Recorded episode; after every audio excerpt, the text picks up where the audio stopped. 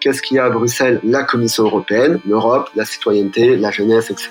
Et donc on s'est dit, on va contacter la Commission européenne pour leur proposer nos services. Et là, pareil, coup de chance incroyable, la Commission européenne a répondu à notre mail en disant, pareil, ah ben venez, euh, on a vu que vous aviez travaillé avec Médecins sans frontières, euh, on est curieux, venez nous présenter euh, votre way of work dans nos bureaux. On a présenté à, à la Commission européenne qui nous a dit que voilà, ça faisait sens, ils étaient intéressés, mais eux avaient une campagne pendant l'été 2017, mais c'était dans six pays différents. Et ils nous ont demandé, est-ce que vous êtes capable de faire une campagne dans six pays différents Et nous, il faut bien comprendre qu'on a fait qu'une seule campagne, donc avec MSF, où on avait uniquement utilisé des gens de notre école de commerce qu'on connaissait. Et on s'est regardé avec notre associé et on s'est dit, on a répondu à la commission, oui, pas de problème, six pays, ça va d'office le faire, on est parti. Ça fait une boîte un peu déstructurée. Euh, en tout cas, quand tu regardes de l'extérieur, ça peut paraître un peu chaotique, quoi, ce que je te dis. En fait, de l'intérieur, c'est un chaos qui est mis au service de euh, l'efficacité des campagnes, de nos clients et du fonctionnement de la, de la boîte. Une boîte est la somme de ses compétences et la moyenne de ses talents. Fais-la progresser et elle s'envole. Laisse-la stagner et elle s'effondre. Et la meilleure façon de s'améliorer, c'est d'écouter ceux qui sont déjà passés par là. Je suis Benoît Dubos, cofondateur de Scalesia, le copilote de croissance des startups et TPME ambitieuses.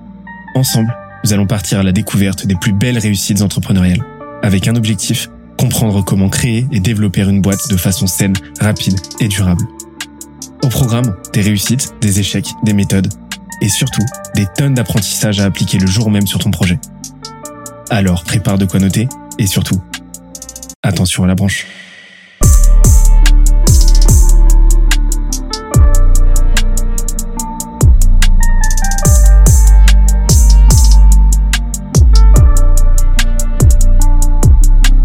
Let's go.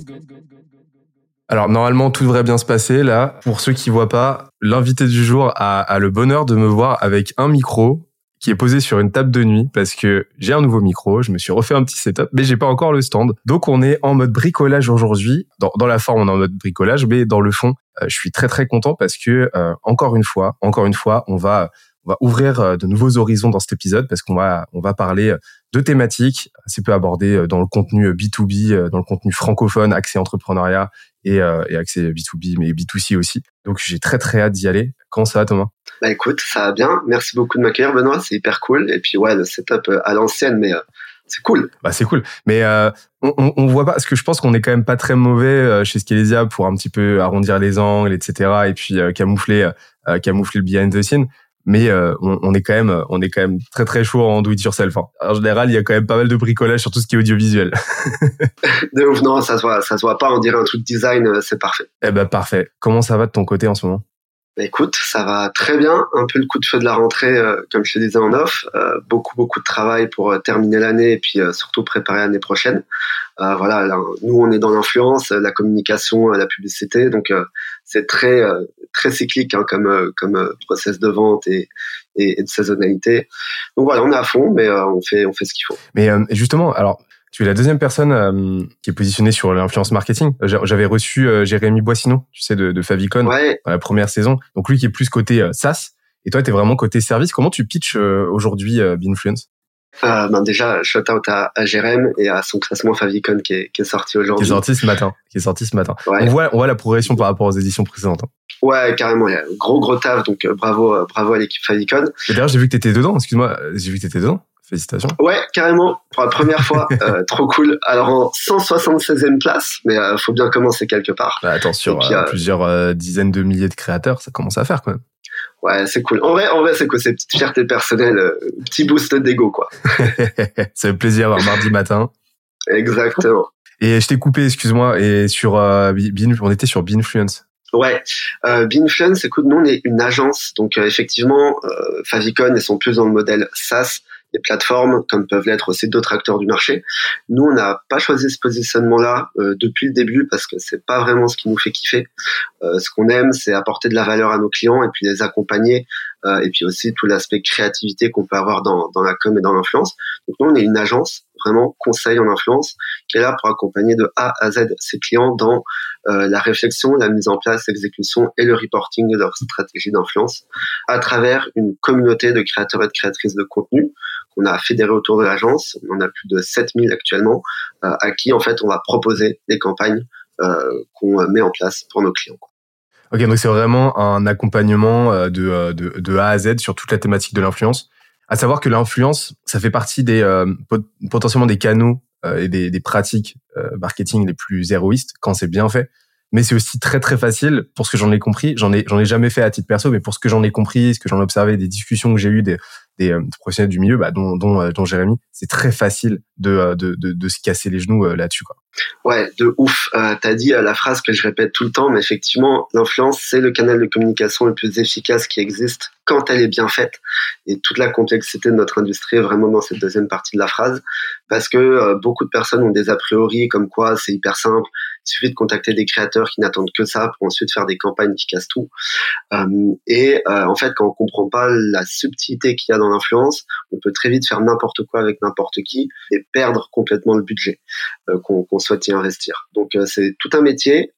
et puis bon, aujourd'hui en plus, euh, là, aux dernières nouvelles, euh, l'influence a de nouveau mauvaise presse avec euh, Magali Berda, Booba, des influenceurs de la télé-réalité, etc., etc. Et l'influence est beaucoup, beaucoup plus que ça. Et on peut en parler des heures, mais je pense qu'on pourra, on pourra aborder ce sujet un peu plus tard.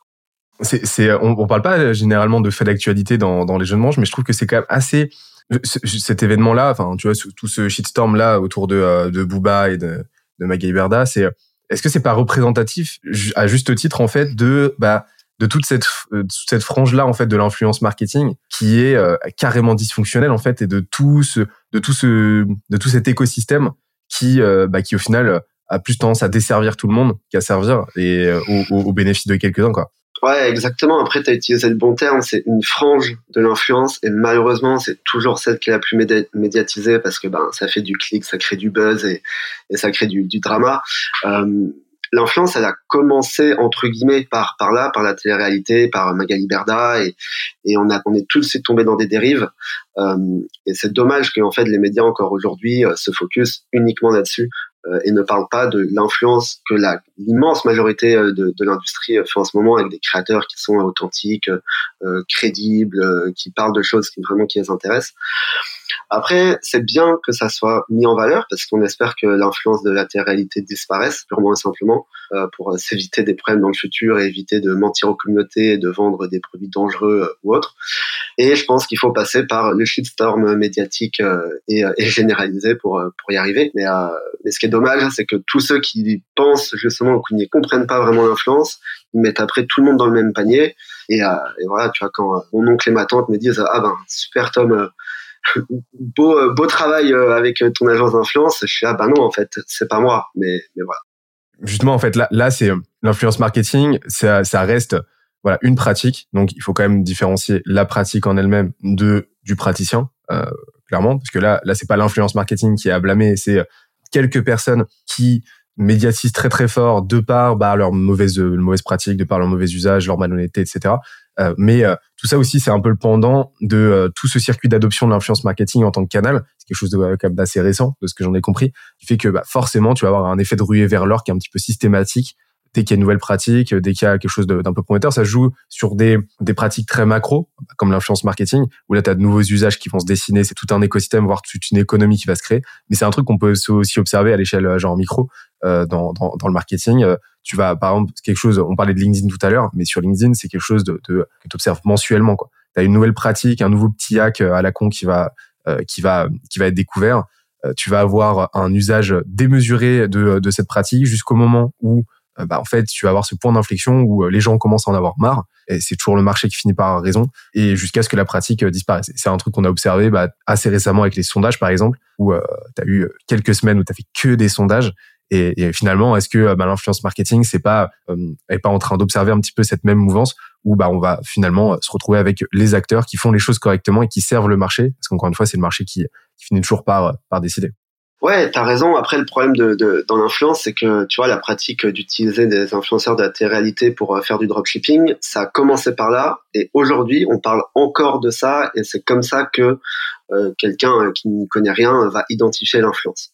Euh, tu vois, LinkedIn, les tendances, elles vont, elles viennent, tout le monde les fait, et puis après, tout le monde euh, les laisse tomber. L'influence, malheureusement, il y a encore trop de monde qui n'a pas laissé tomber euh, le dropshipping, la télé-réalité, et qui continue de mettre des budgets ahurissants dans, dans des, ah, des panneaux publicitaires sur Instagram, quoi, hein, clairement. et j'ai l'impression malheureusement que tu auras toujours des marques mal intentionnés, malhonnêtes ou qui n'y comprennent rien, qui vont se tourner vers euh, la réalité en priorité parce que c'est ce qu'ils ont vu dans les médias, puis parce que c'est ce qu'ils pensent que ça marche, parce que waouh, 14 millions d'abonnés euh, sur euh, euh l'influenceur X, ça veut forcément dire qu'il va toucher euh, beaucoup de personnes et que ça va rapporter un retour sur investissement intéressant pour ma marque, alors que c'est pas du tout le cas. Et en fait, l'influence, il y a plein, plein, plein, plein de trucs effectivement qui suite à la latéralité, sont venus et il y a une manière maintenant vraiment cool et hyper pertinente de faire de l'influence. Mais malheureusement, c'est pas pour autant que euh, tous les dérives euh, ont disparu.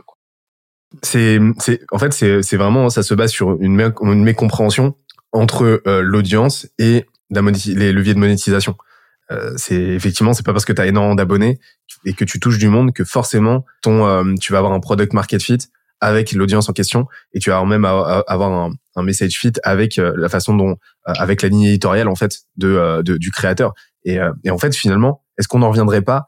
Alors je parle pas des marques qui justement vont utiliser tu vois les, marques un petit peu un, petit peu shitty qui vont utiliser l'influence marketing comme canal de distribution on va dire facile pour un petit peu arnaquer les gens etc je parle vraiment des marques qui se cassent les dents qui sont honnêtes mais qui qui n'ont pas les résultats escomptés est-ce que finalement on n'en reviendrait pas un peu un manque de compréhension et donc de compétences de ces de ces marques là euh, vis-à-vis justement de l'influence marketing, vis-à-vis de cet écosystème et de la façon d'appréhender la chose? Ouais, complètement, complètement. Et c'est ça, tu vois, la compréhension de, de, de l'influence, ça prend du temps. Il faut vraiment la faire. Il faut en faire longtemps pour euh, vraiment après arriver à activer les bons leviers, la bonne stratégie avec les bons créateurs et les bonnes audiences. Et il y a plein de marques qui, euh, parce que comme tu as dit, l'industrie est encore relativement jeune, n'ont pas cette expertise et cette expérience. Et il y a plein d'agences aussi qui, même si elles l'ont, décident de ne pas la mettre vraiment à profit des clients parce que en fait ça va leur apporter plus en tant qu'agence de passer par des profils un peu malheureusement un peu bidons ou pas hyper pertinents. Mais le problème de ça c'est que pour plein de monde l'influence c'est ça et quand on voit des euh, membres du gouvernement euh, faire des interviews avec Magali Berda la marque ou le directeur marketing euh, dans son bureau qui disait ah ouais je veux faire de l'influence mais j'y connais rien. Vers qui ou quoi je me tourne?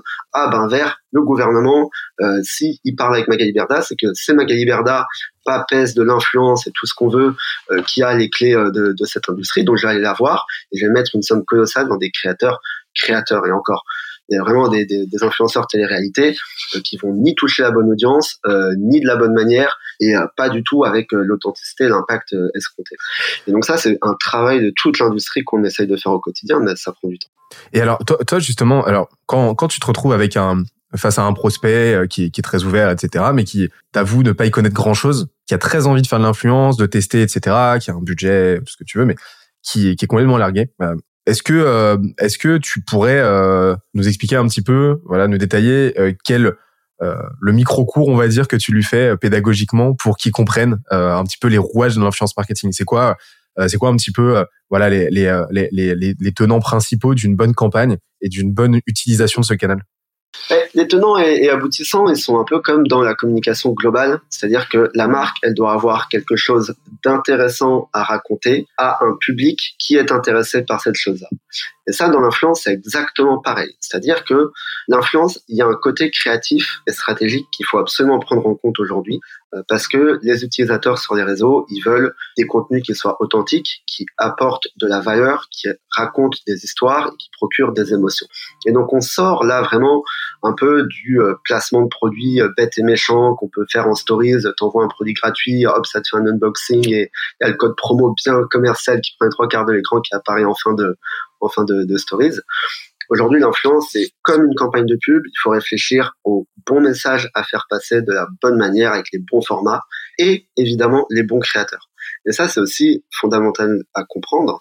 C'est que l'influence, c'est pas une marque qui parle à des créateurs de contenu.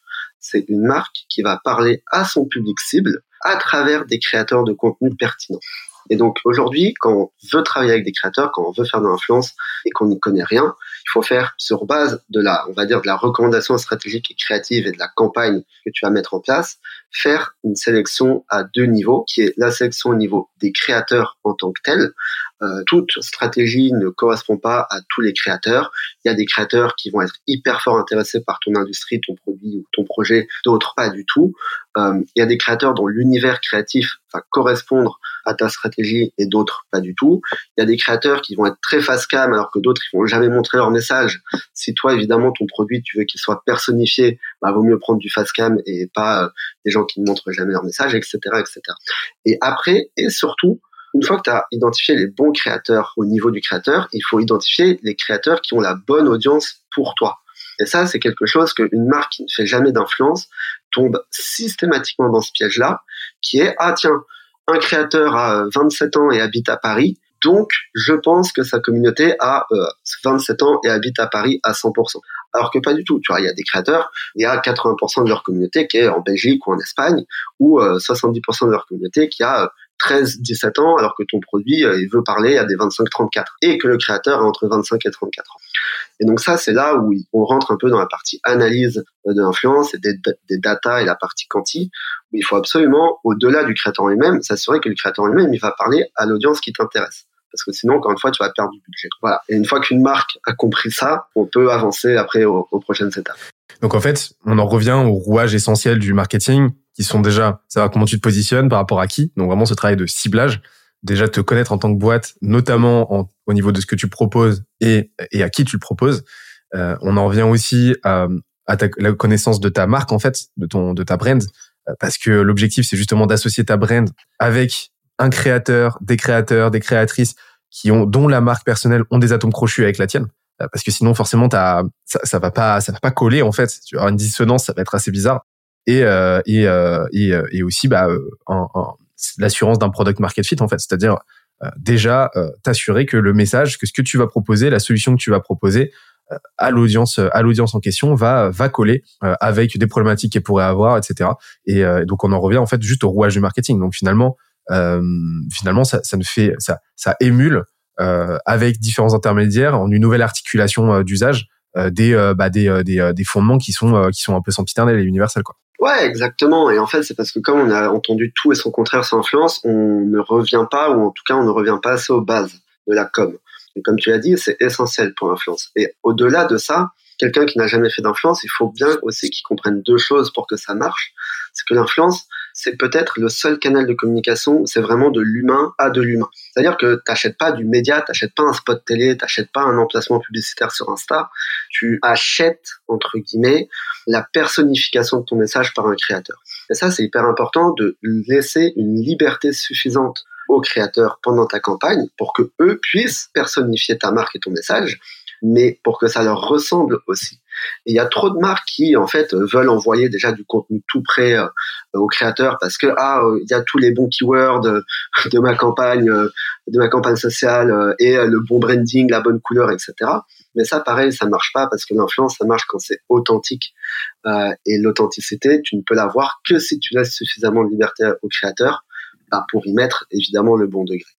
Et ça c'est hyper hyper important de, de comprendre on est d'accord qu'aujourd'hui, euh, l'influence, euh, ça peut, euh, ça peut convenir. Là, on parle beaucoup d'influence, mais parce que c'est un vrai sujet dont on parle encore une fois assez peu, dont on parle assez peu et, autrement que justement de façon assez médiatique et de façon assez biaisée et de façon assez focalisée sur le 1% qui fait n'importe quoi. Mais on est d'accord qu'aujourd'hui, l'influence, ça s'adresse potentiellement à n'importe n'importe quelle typologie de boîte quand c'est bien fait. Exactement, l'influence, ça peut convenir à n'importe qui, mais n'importe qui ne devrait pas faire d'influence. Euh, c'est assez important de comprendre ça, c'est que soit tu es extrêmement bon en influence et tu peux faire coller de l'influence à n'importe quelle boîte pour certains objectifs, mais il y a plein de boîtes qui, pour lesquelles il vaudrait mieux ne pas faire d'influence et mettre du budget autre part parce que ça sera plus héroïste. Euh, et c'est pas parce que ça peut s'appliquer à n'importe qui que tout le monde devrait en faire, quoi. Et, là aujourd'hui, c'est quoi les critères qui te permettent déjà de prime abord d'identifier qu'une boîte est, mûre pour pour y aller quoi? Déjà, tout ce qui est euh, B2B, alors bon, l'influence B2B, euh, c'est un peu un terme dont on parle de plus en plus, mais on est encore au niveau 0.1 euh, de, de, l'histoire. Donc tout ce qui est B2B, pour moi, de base, je ne ferai pas d'influence. Euh, donc ça s'adresse quand même en immense majorité encore à du B2C, alors au sens extrêmement large. Hein. B2C, ça peut être une institution qui veut parler euh, à ses citoyens, tu vois. mais ou à une ONG qui veut parler à, à, à, ses défenseurs. Mais donc B2C, et puis il faut avoir en fait suffisamment de liberté pour que l'influence puisse en déant un cadre qu'on aura défini, prendre l'espace, que les créateurs puissent voilà personnifier le message et faire un peu ce dont ils ont l'habitude, ce dont ils ont envie, pour que les résultats soient bons. Donc les marques extrêmement euh, strictes ou structurées, euh, typiquement, tu vois, l'industrie pharmaceutique ou quoi, où là il y a vraiment des règles hyper carrées à prendre en compte pareil, il vaut peut-être pas, vaut mieux peut-être pas faire d'influence et mettre son budget autre part dans des canaux que tu peux maîtriser à 100%, etc. Parce que comme l'influence c'est de l'humain à de l'humain, t'es jamais vraiment à l'abri que hop ça dérape ou que ça sort du cadre euh, légal euh, et juridique. Et même s'il y a des acteurs qui sont là normalement pour tout cadrer, si tu ne veux pas prendre, si tu veux prendre aucun risque, il vaut mieux pas faire d'influence. Et ensuite, il faut avoir un message qui soit suffisamment cool à raconter. Euh, et alors ça, c'est pas forcément que ton produit doit être cool. Ça peut être des produits hyper bateaux, mais racontés de manière extrêmement, euh, extrêmement euh, originale, ou des produits extrêmement originaux racontés de manière extrêmement originale. Mais ça, il faut vraiment avoir, pareil, la liberté de, le mettre en, en musique. J'ai tellement, j'ai tellement de questions sur le sujet parce que en fait, la première qui vient, c'est pourquoi en B2B, selon toi, ça, ça, ça colle pas? C'est pas que ça colle pas, c'est que on n'y a pas encore euh, prêté suffisamment attention. Il y a plein de trucs en B2B qui sont en train de se faire, notamment sur LinkedIn, sur Twitter, sur euh, voilà des, des, des, réseaux un peu plus confidentiels. Mais en fait, c'est très compliqué parce que dès que tu rentres dans du B2B, tu parles de corporate à corporate euh, et tu vas essayer de parler à d'autres dirigeants, d'autres boîtes. Et donc le message, il est tout de suite beaucoup plus cadenassé, beaucoup plus structuré. Tu veux pas dire n'importe quoi parce que tu mets aussi ta, ta marque professionnelle à, à contribution. Et en fait, les, j'ai l'impression, hein, personnellement, et peut-être que je me trompe, et on verra dans, dans les mois et les années à venir, mais qu'en B2B, il vaut beaucoup mieux faire des études ou faire du RP ou faire des conférences, euh, etc., pour toucher un public adéquat, que de faire des posts LinkedIn, euh, par exemple, hein, un peu réducteur, mais, mais voilà, où en fait, tu sais pas vraiment qui tu vas toucher euh, si tu mets un budget derrière. En fait, l'influence B2B, moi, j'y crois énormément, mais quand tu fais pas d'influence, moi, j'utilise énormément LinkedIn pour euh, bah, pour euh, la boîte, pour créer des opportunités business et tout. Et toi, Benoît, n'en parlons même pas. Mais tu vois, c'est pas quelqu'un derrière qui vient te mettre un budget et qui dit ok, raconte ça, ça et ça euh, pour faire des prospects pour ma marque. Ok, d'accord. Et je te propose qu'on revienne qu'on revienne un petit peu sur sur Influence. Là aujourd'hui, au niveau chiffre, ça donne quoi? Au niveau chiffre aujourd'hui, alors on est 32. Alors j'ai commencé dès le début. Ça fait 5 ans qu'on a lancé la boîte avec mon associé. Okay. Ça fait 3 ans tout pile qu'on a lancé officiellement la boîte euh, à la fin de nos études. Donc on est passé full time parce que les deux premières années on était encore étudiant en école de commerce. C'était un peu euh, voilà tranquille. On voit ce qui se passe. Euh, on raconte qu'on est entrepreneur et qu'on a une startup et puis c'est un peu pour la blague. Puis après, la blague, elle est beaucoup trop loin. Donc, septembre 2019, on a lancé Full Time. Euh, et aujourd'hui, on est 32 euh, collaborateurs et collaboratrices. On a deux bureaux, un à Bruxelles en Belgique et un à Paris. Euh, et euh, cette année, on va faire entre 3 et 4 millions euh, d'euros de chiffre d'affaires. On est rentable depuis le premier jour avec bonne rentabilité. et on a fait 500% de, de, croissance entre 2020 euh, et 2021 et entre 2021 et 2022, on va encore faire entre x2,5 euh, et x3. Ça commence à être pas mal là. Ouais, c'est cool. on est sur euh, on est sur des courbes qui euh, qui commencent à ressembler à quelque chose. La semaine dernière, je me suis fait la réflexion de euh, non c'est pas la semaine dernière, c'est un peu avant qu'il y a que des entrepreneurs pour se complimenter sur leurs courbes et que ce soit pas gênant. ouais, c'est bien vrai, c'est bien vrai. Et après, ouais, après les courbes, tu peux leur faire dire un peu aussi tout et n'importe quoi. Hein en tant qu'entrepreneur, tu, tu le sais. Hein. Pour moi, il y a, y, a, y a, des choses qui manquent, qui, qui manquent pas. Hein. T'as ton flux de trésorerie, t'as euh, ton EBITDA, donc ta rentabilité, euh, et euh, aussi pour moi, c'est essentiel ton turnover. C'est euh, pour moi, c'est les trois grandes métriques indicatrices euh, de. Il y en a d'autres, hein, il y en a beaucoup d'autres, mais de, de l'état de santé global de ta boîte. Ouais, carrément. J'en suis assez convaincu. Et donc là, là aujourd'hui, vous avez un, ouais, vous avez une renta qui, vous êtes, rentable depuis le premier jour en autofinancement. Euh. Ouais, on est rentable depuis le premier jour. Euh, alors en autofinancement, on aurait pu, on a quand même décidé de lever un peu de fonds euh, fin 2020 pour euh, vraiment accélérer la croissance et pouvoir recruter sans mettre trop de pression sur la trésorerie. Mais on aurait pu faire ça en, auto, en autofinancement. La rentabilité est extrêmement bonne. Après, j'ai aussi envie de dire que c'est un peu normal en tant qu'agence. Euh, tu vois, c'est tu fais du service, donc à un moment, si tu n'arrives pas à être rentable sur les services que tu vends, c'est qu'il y a fondamentalement un, un, un problème.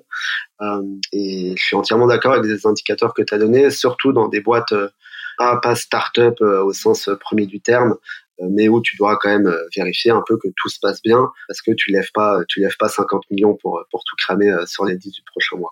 Bah, je suis assez d'accord avec toi sur la partie service, sur la rentabilité en, endémique du service, mais la, la, question c'est effectivement c'est pas si tu es rentable en, mode service, c'est à quel point tu es rentable. Parce que tu as quand même beaucoup beaucoup beaucoup de boîtes de services qui se retrouvent avec un résultat net à quelques pourcents, un EBITDA super faible et, euh, et euh, donc par euh, super faible, j'entends j'entends moins de 10%. Mm. alors que pour moi, pour moi là, on est quand même dans un cas dans un cas assez problématique. Ouais, carrément, carrément. T'as entièrement raison. Tout le jeu, il est là. C'est à quel point t'arrives à être rentable avec ta boîte de service.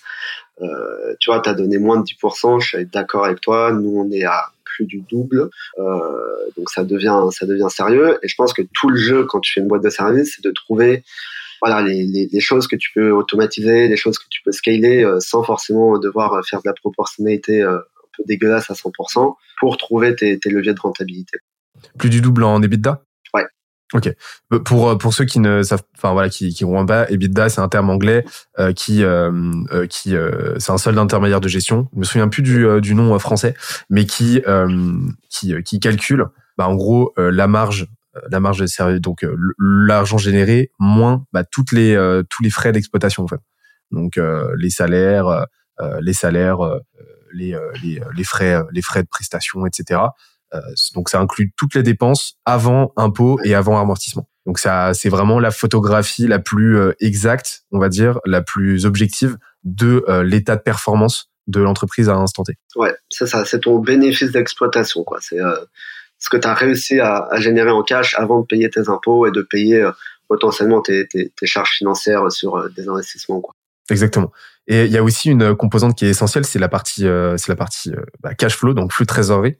Euh, je sais que c'est problématique chez énormément de, de dans énormément de boîtes, euh, surtout du service. Pour, pour moi, vraiment, l'énorme erreur que je vois énormément de boîtes de services faire, c'est euh, c'est de c'est de de se vouloir SaaS et, euh, et de d'y aller en mode euh, paiement mensuel. Et nous, on a fait cette erreur et euh, on s'est rendu compte à quel point c'est à quel point c'est c'est problématique d'un point de vue justement cash flow. comment vous avez réglé cette question vous? Écoute, on l'a pas encore réglé.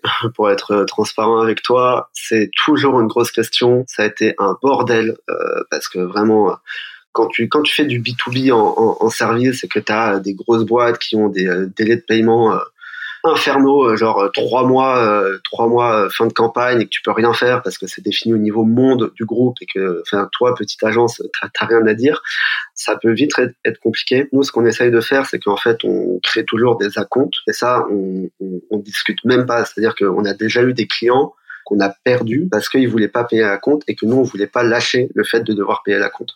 Et ça c'est fondamental pour le flux de trésorerie parce que ça permet d'avoir un, peu un coussin et de couvrir les coûts euh, qu'il va y avoir durant la prestation et donc notamment la rémunération des créateurs qu'on va qu'on va activer pour pour la campagne.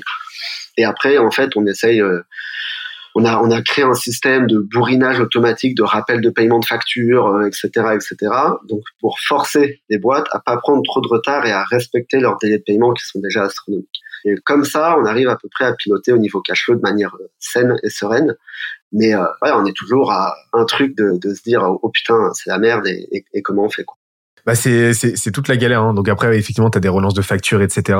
Et euh, et euh, t'as aussi le choix. Alors t'as de plus en plus de boîtes qui le font euh, de de, de facturer euh, de facturer tout upfront en fait, de, de, tout facturer avant le démarrage ou alors de faire un de, de faire un paiement en deux fois. Ouais, mais ça c'est hyper compliqué, hyper compliqué, en tout cas nous avec des, des, grosses boîtes, parce que bon, quand tu parles à une startup, une scale-up, une PME, ok, tu peux toujours t'arranger. Mais quand tu parles à Carrefour, ou en fait au niveau monde, Carrefour, c'est tu payes X jours fin de fin de campagne euh, et tu peux pas, ils peuvent pas bouger parce que sinon ils vont changer toute leur toute leur tout leur système interne.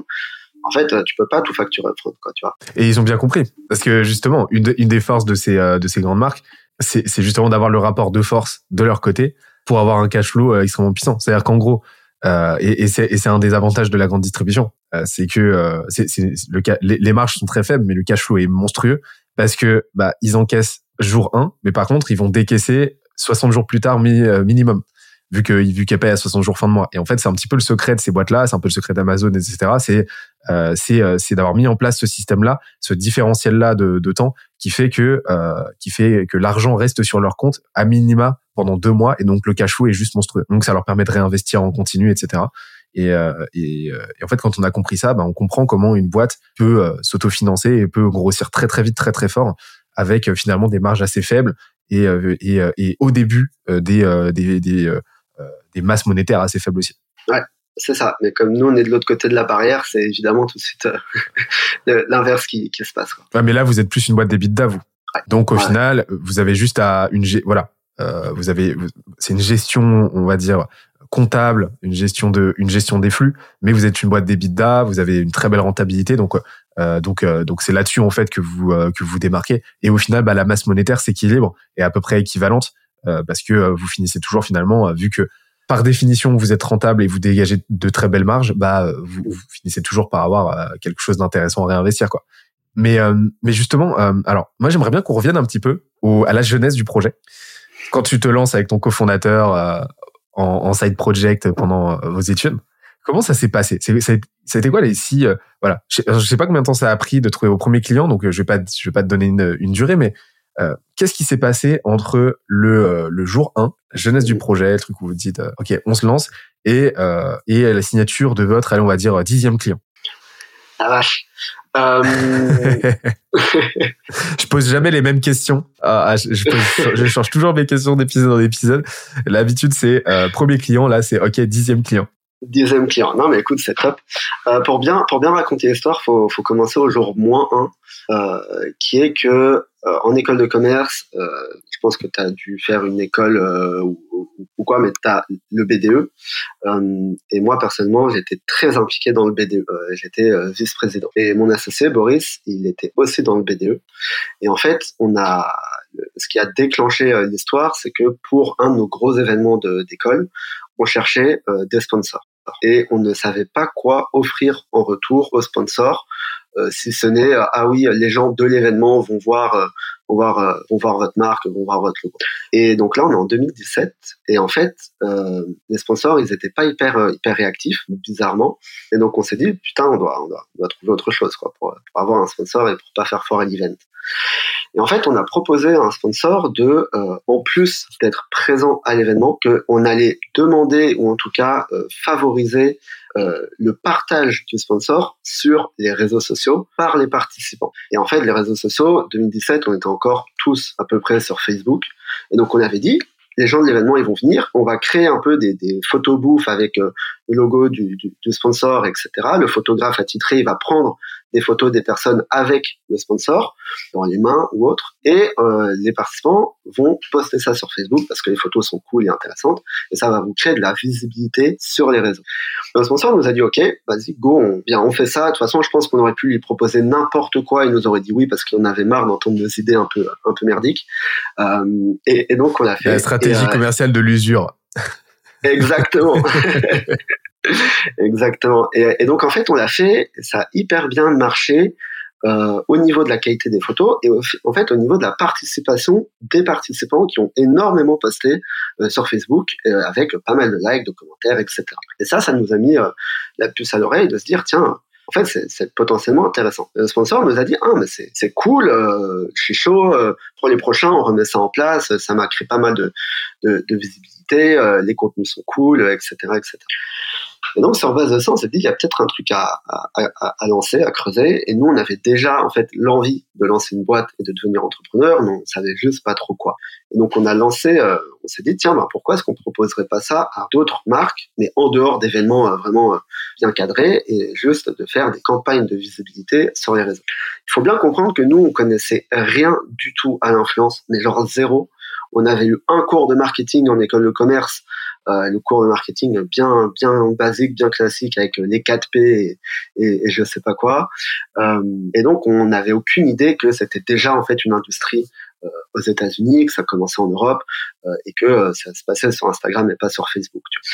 et donc en fait, on a créé une présentation un peu des slides bien bien dégueulasses pour expliquer ce qu'on avait fait avec le sponsor et ce qu'on proposait aux marques.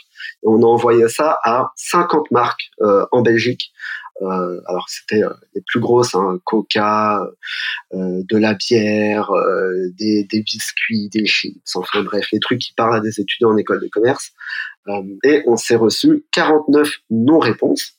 Euh, et la cinquantième, on s'était dit tiens, on va peut-être essayer de proposer ça à une ONG parce que euh, sur les réseaux, on peut aussi mettre en avant euh, des euh, causes qui nous tiennent à cœur, des combats qu'on veut supporter, etc.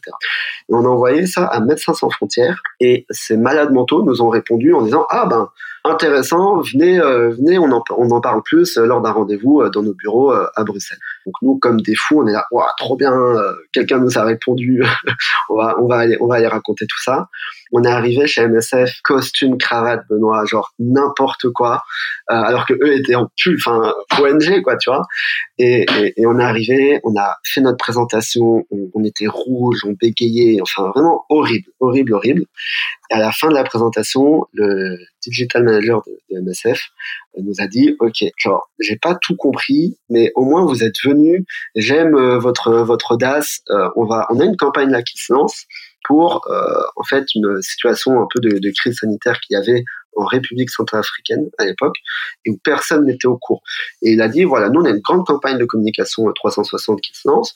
On va faire de l'influence. Et en fait, c'est là où on a appris le terme vraiment influence, marketing d'influence, etc. C'était dans les bureaux de, de sans frontières avec une agence traditionnelle. Et vous, on va vous donner un micro budget et vous allez euh, faire euh, ce que vous avez présenté, c'est-à-dire demander à euh, des étudiants en école de commerce de faire un post sur Facebook pour parler de, de la campagne.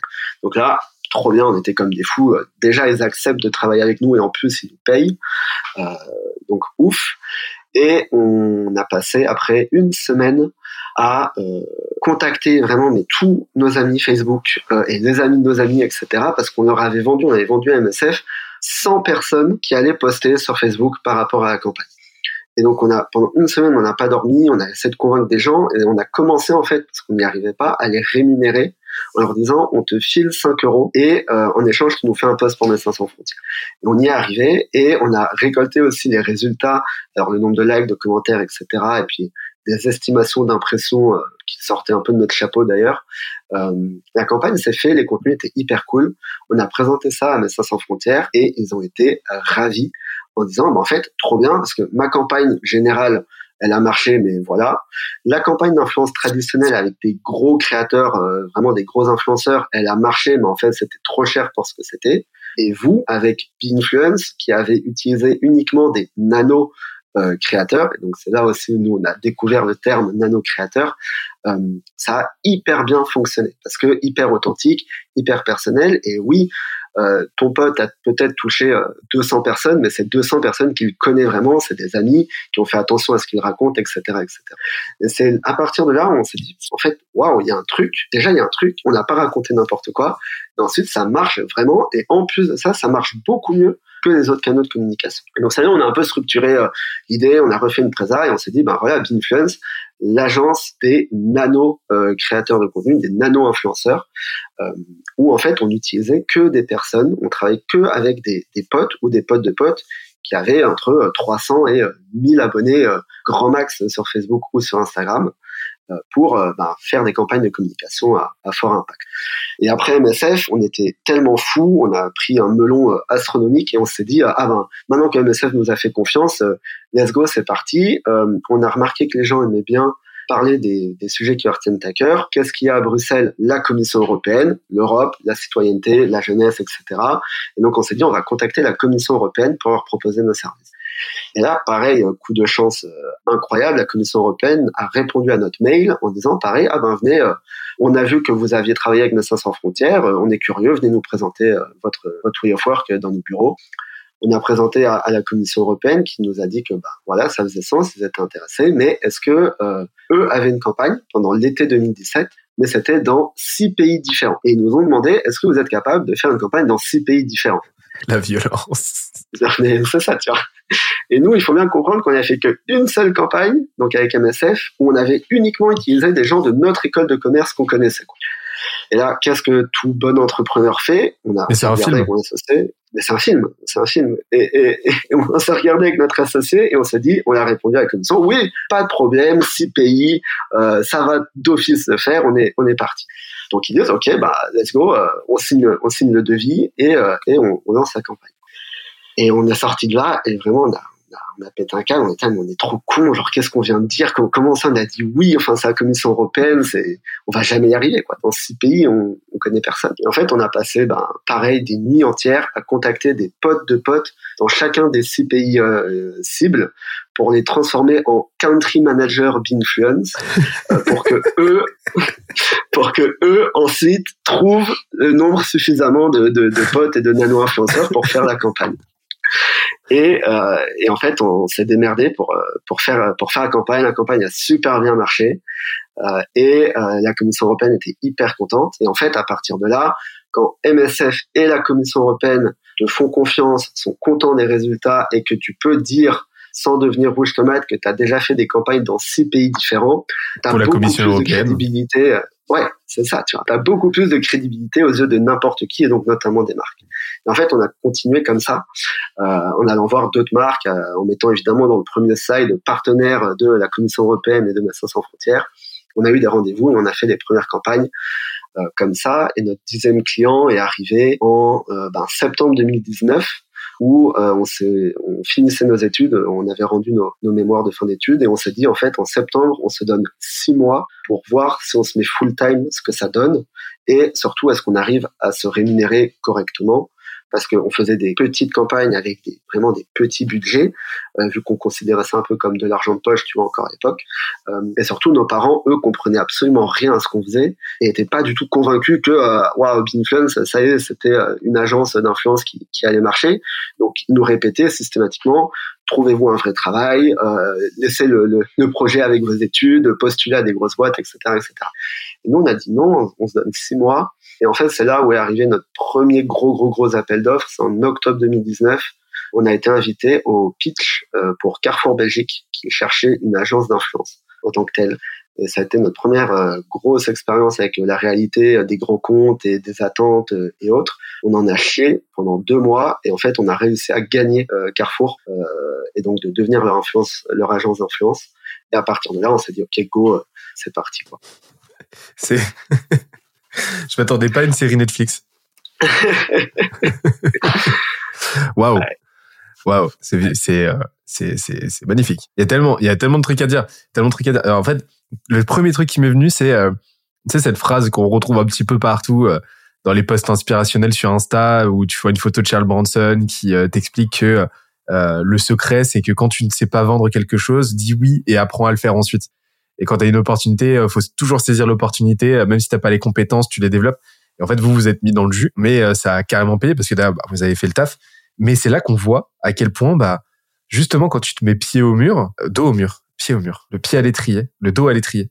quand tu te mets, quand tu te mets dos, au mur, tu, tu vois à quel point, bah, même en étant étudiant et en ayant par définition très peu de réseau, alors que c'est quand même une des composantes clés d'un, du, du, d'une boîte et d'un go-to-market, c'est pas pour rien que euh, la, les entrepreneurs, euh, la réussite moyenne entrepreneuriale, elle se joue plutôt euh, pas passer la quarantaine, c'est parce que tu as un réseau qui est suffisamment étoffé. Mais ça montre que bah, même quand tu es étudiant, tu peux faire jouer suffisamment tes relations, sous peu que tu connaisses juste un minimum de monde, pour trouver six country managers dans six dans six pays différents et pour faire une, une, campagne pour la Commission européenne. Je trouve ça, je trouve ça à la fois ultra inspirant, mais aussi ultra, voilà pour moi, pour moi c'est un limite un plan d'action à part entière sur euh, comment comment lancer une boîte de façon ambitieuse. Bah juste tu te poses pas de questions, t'y vas quoi. Vous avez eu du hard des sueurs froides quand même. Ouais, on a eu des sueurs froides de ouf. Euh, tu vois, à un moment on était trois euh, associés euh, et puis euh, on a eu une énorme campagne pour la SNCB qui est le pendant SNCF en Belgique et à l'époque c'était notre plus gros contrat et, et tu vois notre associé, notre troisième associé, il a pour X ou Y raison pas fait le taf et en fin de campagne, on s'est retrouvé avec bah, la moitié des résultats qui manquaient, la moitié des, des, des nano-influenceurs qui n'avaient pas posté. On a dû faire 24 heures sans dormir dans un train avec mon associé actuel pour essayer de, de rattraper le coup. On n'y est pas arrivé. on a dû présenter ça à la SNCB qui voulait rien entendre et qui nous a lynché comme rarement un être humain vous avez lynché, euh, on a perdu le, client, euh, ça a failli mettre la boîte euh, sous la porte, on a dû se séparer de notre troisième associé. Enfin voilà, tu vois, il y a eu plein, plein, plein de bordel et, des sueurs froides. On a, on en a eu plein et on en a encore aujourd'hui en vrai. Je pense que ça fait partie de l'histoire. Mais, mais lancer une boîte de manière ambitieuse, en fait, nous on l'a fait sans s'en rendre compte. C'est-à-dire que on, l'a fait parce qu'on y était obligé, parce qu'on s'était engagé auprès de la Commission européenne, et surtout parce que, et ça c'est un truc qui, qui a été un, moteur très puissant pour mon associé et moi, c'est que quand on a lancé, personne ne pensait que ça allait marcher. Euh, et quand je dis personne, c'est euh, ni nos familles, euh, ni nos amis, ni les gens à qui on parlait. Et en fait, il y a eu un peu un sentiment de, de rage, de se dire, en fait, on peut pas rater parce que sinon tout le monde va avoir raison. Et on n'a pas envie que les gens aient raison et qu'on soit vu comme les deux euh, mecs qui ont lancé euh, une boîte qui n'avait aucun sens. Et en fait, on a tout fait pour que ça marche. Et si c'était avoir un maximum d'ambition et activer des personnes dans six pays pour y arriver, ben en fait, on s'est pas posé la question et on l'a fait. Et euh, donc vous avez débranché, débranché le, le, cerveau, on va dire toxique, qui te qui, te décourage plus qu'autre chose. T'as débranché les écoutilles des gens qui doutaient toi. Oh, est-ce qu'on peut leur en vouloir aussi euh, à ce moment-là de se dire parce que euh, forcément ils, ils étaient pas insiders donc euh, eux ce qu'ils voyaient c'était forcément de par leur référentiel bah toute la potentialité d'un échec mais ils voyaient pas aussi toute la potentialité d'une réussite et à quel point elle était infiniment supérieure à ce que potentiellement vous pouviez perdre. C'est-à-dire pas grand chose en plus de ça. Vous étiez étudiant donc vous pouviez que gagner soit des compétences, soit une boîte qui fonctionne et, et voilà, vous en êtes aujourd'hui, vous avez gagné les deux quoi. Mais potentiellement, vous aurez juste pu, euh, voilà, vous aurez fait une campagne, deux campagnes qui auraient peut-être pas abouti, euh, ou vous aurez pas réussi à vendre. Et alors quoi? Ouais, c'est ça. Et en fait, c'est ça qui nous a, on a eu aussi énormément de chance, c'est que en tant qu'étudiant, on s'est dit au pire, ça foire et quoi? On se prend euh, une petit, euh, petite vague de, de honte. Euh, et puis voilà, on aura appris des trucs, on pourra mettre sur notre CV qu'on a lancé, on a essayé de lancer une boîte et, et, et on en tirera des, des, des leçons. ça, ça nous a extrêmement aidé parce que tu vois, on n'était pas là en, train de se dire ok en fait faut que j'ai un salaire en fin de mois faut que je paye mon électricité on était chez papa maman c'était relax hein, donc ça, ça nous a énormément aidé. Ça nous a permis aussi de faire plein d'erreurs euh, sans forcément se dire, OK, c'est la fin. De se dire, OK, on a fait une erreur, ben, on va continuer et peut-être on va en faire encore dix autres. Euh, et en 2019, quand on est arrivé en fin d'études, on avait en fait suffisamment appris pour se dire, OK, si là on se lance six mois à fond, on sait à peu près ce qu'on doit faire et comment pour se donner le maximum de chances que ça marche à un point qui nous permette de continuer ensuite l'aventure. Alors, sur cette période, elle a duré combien de temps cette période entre euh, bah, le, lancement et, le dixième client, comment c'était? Elle a duré deux ans. Donc, on a une campagne MSF, c'était juin 2017, et le dixième client qu'on a eu, je sais plus lequel ça devait être, mais c'était euh, septembre 2019. Et donc là, vraiment, euh, cette voilà, cette continuité qui a fait que vous avez vous êtes passé de votre premier à votre dixième client, ça a vraiment été un jeu de réseau en fait, de réputation. À ce moment-là, vous n'avez pas nécessairement mis en place euh, de stratégie d'acquisition en tant que telle, c'est ça? Alors la stratégie d'acquisition elle était basique, c'était récupérer des adresses mail euh, le plus possible et envoyer des mails euh, pour euh, ben, pour essayer d'avoir des, des rendez-vous et, des intros. Euh, on a très peu utilisé notre réseau parce que aucun de nos deux réseaux ne bossait dans la com, ni en agence, ni du côté on va dire marketing et, et brand chez des marques. Donc a été un peu compliqué, c'est pour ça qu'en fait on en a eu aussi entre guillemets que 10 en deux ans, parce que c'était hyper long avant de convaincre quelqu'un de nous voir, même avec les premières campagnes qu'on avait fait. Et au-delà de ça, et ça c'est peut-être le côté négatif entre guillemets de lancer une boîte quand on est étudiant, c'est que bah y avait nos études et que ça pour le coup on n'avait pas envie d'arrêter nos études. Euh, et donc il y avait les cours, les examens, euh, la vie, euh, la vie étudiante, etc., etc. En fait on n'a pas du tout mis beaucoup beaucoup de, on va dire de, je sais pas le mot, mais de on n'a pas mis beaucoup de force dans la boîte pendant ces deux années, tu vois. On faisait par à coup un peu, on envoyait des trucs, on, on mettait pas une, une vélocité maximale dans ce qu'on pouvait faire parce qu'il y avait une vie, euh, on avait une vie à côté, euh, ce qui n'est plus le cas aujourd'hui. Mais euh... vous vivez, vous respirez influence. Exactement, exactement. Mais, mais en fait, ces premiers clients, on les a eu parce qu'on a, on a bourriné et on voulait pas prendre de non comme, euh, comme réponse. Et en fait, les, les mecs, ils nous répondaient non euh, par mail et on disait, bah, pourquoi non? Et, c'était aussi bête que ça, tu vois, on attendait qu'ils nous donnent des raisons suffisantes on essayait systématiquement de démonter les raisons qu'ils nous donnaient jusqu'au moment où, en fait, ils craquent et ils nous disent, OK, vous savez quoi, venez 30 minutes, euh, prendre, prendre un café, comme ça, après, je suis débarrassé de vous tout le jeu, c'était de, dans ces 30 minutes, de donner un maximum euh, d'envie et d'excitation aux mecs pour qu'ils nous disent, ok, finalement, allez, on va, on va tester un truc, on va faire, on va faire quelque chose. À l'usure. À l'usure. Vraiment, il y a, y a que ça. C'est une stratégie comme une autre. Hein. Après, c'est un petit peu le, le principe du marketing. Hein. Pourquoi, pourquoi on se mange 157 fois les mêmes pubs? C'est du marketing de l'usure. Ça marche aussi pour la vente. Et euh, ça serait quoi là les trois erreurs euh, à la fois les trois erreurs et les trois plus belles réussites euh, que, euh, que, que, que vous avez faites pendant ces, ces deux premières années. C'est vraiment les, les trois choses que si demain tu veux monter une boîte, tu referais forcément, et les trois choses que tu ne referas jamais. Grande question. Euh, je vais commencer par les erreurs parce qu'elles sont beaucoup plus simples à, à, identifier. La première erreur qu'on ne refera plus, que je ne referai plus, c'est euh, de ne pas suffisamment comprendre avec qui euh, on s'associe. C'est-à-dire que notre troisième cofondateur, euh, il était cool, on était potes de base, mais en fait, on n'avait pas du tout la même vision, ni la même ambition, ni euh, ni euh, le même état d'esprit, etc. Et en fait, l'amitié a un peu mis un voile sur tout ça. Et on s'est dit, ouais, ça va marcher, on se pose pas trop de questions. Et puis, en fait, ça a explosé en plein vol et ça a failli euh, faire couler la boîte euh, pour nous. Donc ça, faire très attention à qui on s'associe et prendre le temps de comprendre avec qui on s'associe. La deuxième erreur, c'est de pas mettre assez de, de, de force et, et, de vélocité et d'intensité dans euh, le lancement de la boîte. C'est-à-dire qu'en fait, là, quand on regarde en arrière, ce qu'on a fait en deux ans, on aurait pu le faire en six mois si on y avait mis vraiment euh, suffisamment de, de volonté et, et, et, de moyens, on va dire, humains et, de temps. Mais comme on était étudiant, comme on était, euh, on faisait ça un peu sur le côté, etc. On était, ah, bon, on verra bien. Euh, et en fait, on a perdu deux ans entre guillemets. Euh, on aurait pu être encore beaucoup plus long aujourd'hui si on avait fait plus de choses plus tôt durant cette période-là. Et la troisième erreur euh, qu'on ne refera plus jamais, c'est essayer de travailler avec n'importe qui juste pour dire qu'on a des clients. Et ça, ça a été vraiment hyper dur euh, de bosser avec euh, des boîtes ou des gens qui en fait on n'avait rien à foutre, qui comprenaient rien, euh, qui étaient euh, méchants. Euh, et, et, et, ça a été dur au niveau psychologique, au niveau pression et stress. Euh, et en fait, on aurait dû dire dès le début, nous on va se concentrer sur les clients avec qui c'est entre guillemets facile de travailler et qui nous apportent de la valeur plutôt que de vouloir bosser avec absolument n'importe qui euh, juste pour dire que euh, ah ben on a des campagnes. Donc ça voilà. Euh, les trois euh, grandes réussites, je pense, c'est d'avoir eu cette capacité à réussir ce qu'on avait vendu, euh, parce que c'est toujours la maxime fake it till you make it. Mais en fait, quand tu le fake, il faut savoir le faire extrêmement rapidement derrière, parce que sinon t'es une fraude et t'es dans la merde. Donc euh, c'est de s'être débrouillé, d'avoir trouvé des, bah, des moyens de, de y arriver.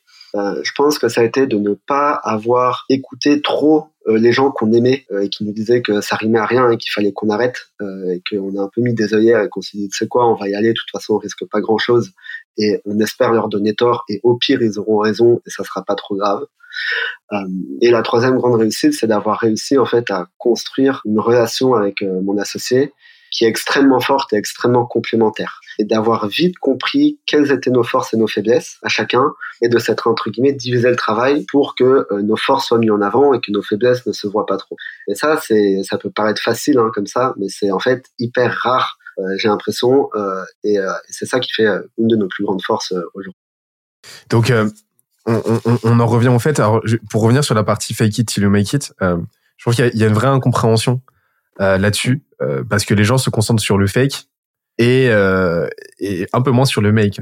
Mais c'est-à-dire qu'effectivement, ton, ton, l'ampleur avec laquelle tu vas fake ta proposition de valeur, ton produit, etc., euh, doit être euh, inférieure à l'intensité que tu vas mettre pour que une fois que tu l'as vendu, euh, ce que tu délivres soit à la hauteur de cette promesse-là. Et très souvent, tu te retrouves avec un, un différentiel, mais qui, qui se joue aussi, et ça c'est dramatique, c'est que pour pas mal de boîtes, ça peut marcher au début, mais ça va faire, in fine, des boîtes qui grossissent, qui scalent un petit peu, etc., mais dont le différentiel entre le marketing, donc la promesse, et la réalité du produit est tel que bah, finalement, ça finit par exploser parce que bah, tu as une vraie satisfaction client. Quoi. Et, et donc, c'est toujours faire en sorte que le produit, donc ce que tu délivres, soit de qualité supérieure par rapport à ce que tu promets et euh, et, euh, euh, et, et, et, ça c'est voilà c'est ce que c'est ce à quoi vous vous êtes attelé bah intuitivement en fait mais c'est salvateur quoi ouais mais c'est aussi très compliqué et t'as entièrement raison parce que tu vois c'est pas du tout la voie de la facilité le fait qu'il make it franchement pas du tout hein. que dalle. Que dalle. Et en fait tu vois la commission européenne on a dit qu'on pouvait le faire. On s'est débrouillé pour le faire et pour le faire bien. Mais après après cette campagne on a dit laisse plus jamais on veut vivre ça tu vois plus jamais on veut vivre le stress de devoir gérer des gens qu'on connaît euh, euh, de degré 2 euh, ou 3 qui ont en main tout un pays pour une campagne, pour un client qui ne connaît que nous. Et donc en fait, on s'est très vite après recentré sur uniquement la Belgique avec des choses qu'on pouvait beaucoup plus beaucoup plus facilement gérer et, et, opérer depuis depuis Bruxelles. donc on la fake, on la make, et puis après on s'est on s'est dit plus jamais on le fake à ce point-là, tu vois, parce que parce que infernal en fait. J'interromps l'échange 30 petites secondes pour te dire de ne pas oublier de nous ajouter une petite note des familles sur Apple Podcast ou sur la plateforme de ton choix. Tu connais la chanson, ça nous aide très fort à faire connaître euh, le podcast au plus de monde possible. Allez, on reprend. Et euh, écoute, je te propose qu'on qu'on rentre un peu plus dans le dans le détail de parce que là on a parlé du passé, euh, donc à l'époque où vous étiez deux, etc. Là aujourd'hui vous êtes plus d'une trentaine. Euh, forcément, c'est un petit peu grossi. Euh, je pense que là, euh, là, vous avez combien de clients aujourd'hui d'ailleurs pour qu'on ait un petit ordre de grandeur par rapport aux, dix premiers? Là, cette année, on doit être à une cinquantaine de clients sur, sur 2022. Euh, mais c'est c'est ça qu'on a aussi compris rapidement, c'est que tu vois, on a fait entre guillemets que x5 sur le nombre de clients, le volume de clients. Par contre, on a fait quasiment euh, x20, x25 sur euh, la taille des contrats moyens, par exemple, qu'on a avec ces clients. Euh, mais en fait, euh, c'est pas du tout un jeu nous dans lequel on est d'avoir plus de clients, c'est d'avoir des, clients plus gros et qui investissent plus chez.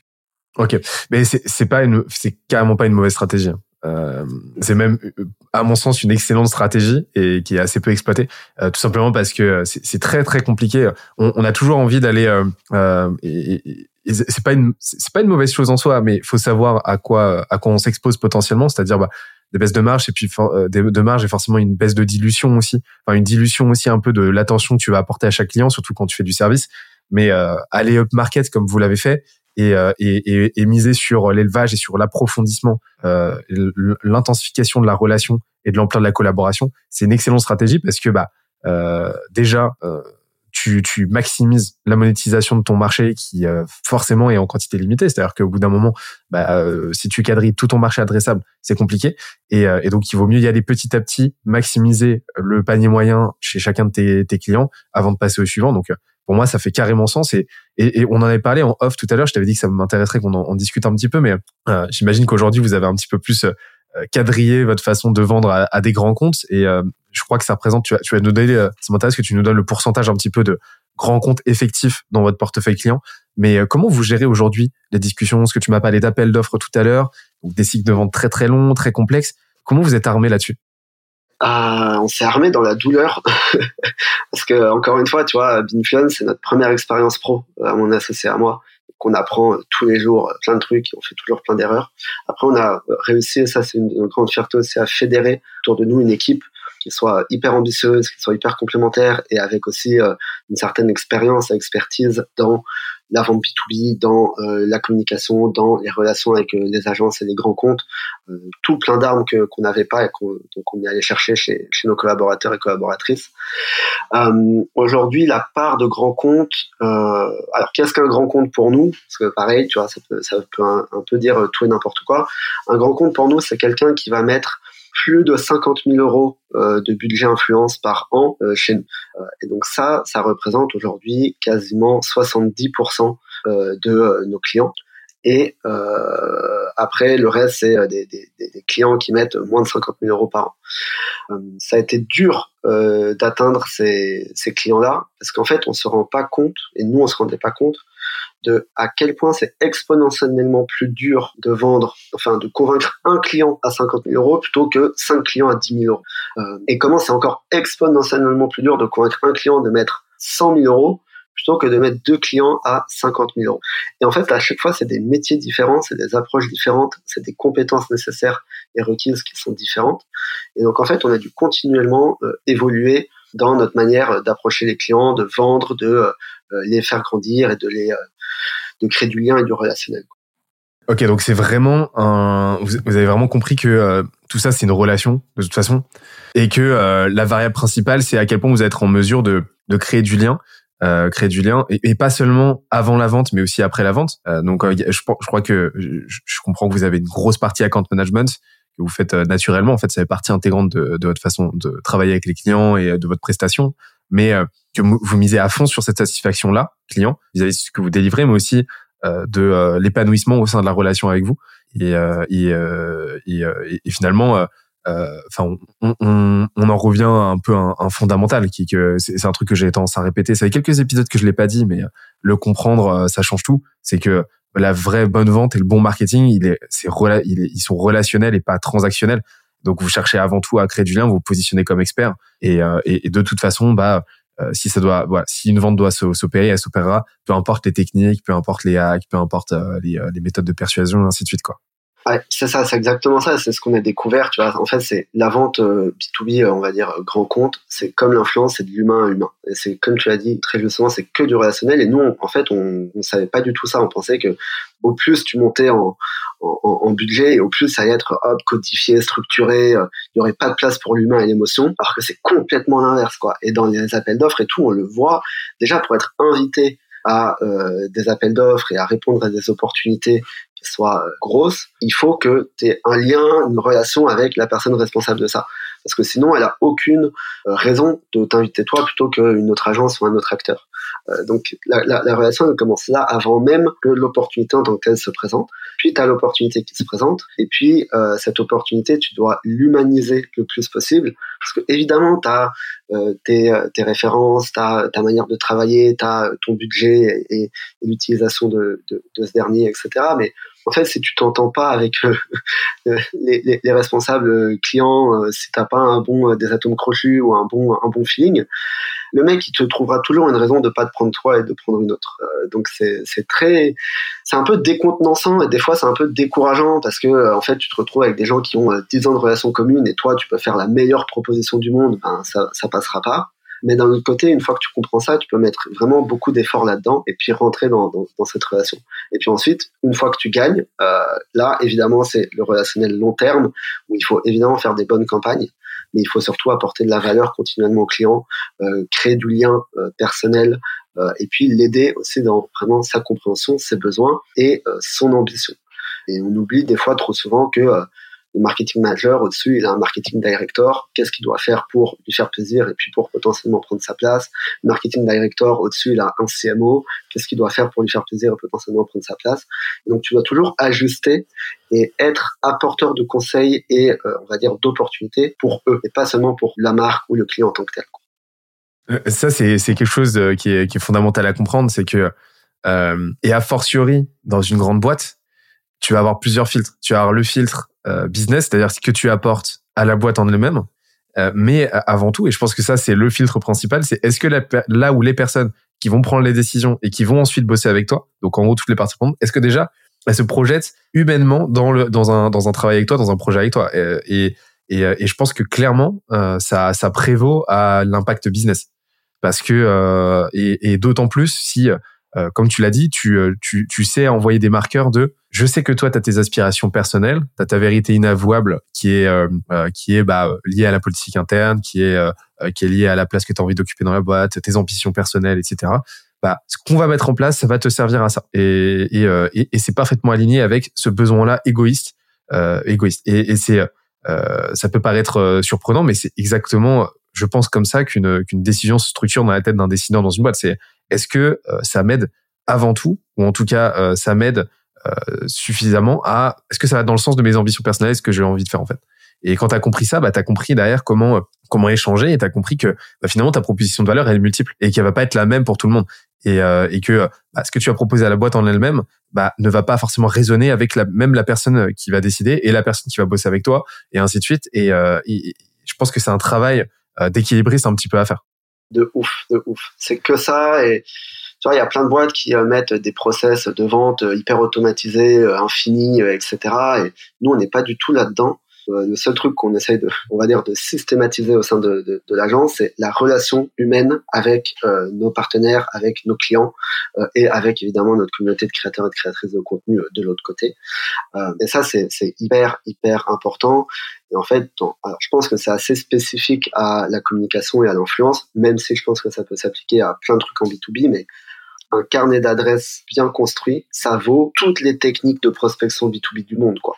Euh, et, et, et, ça, euh, c'est pareil quand on recrute des gens dans la compréhension de comment se créer des nouvelles opportunités. C'est le plus important vraiment de manière fondamentale parce que euh, en plus c'est un univers où les gens bougent pas mal de, de boîtes ou d'agences. Euh, et donc en fait, une fois que tu as une relation avec quelqu'un, même au personnel, bah, quand il va bouger de boîte ou d'agence, il va penser à toi et il va te prendre avec. C'était que dans une relation transactionnelle, que business, où tu as apporté que de la valeur à la boîte euh, ou au produit et pas à la personne, bah, prochaine boîte, il t'oublie.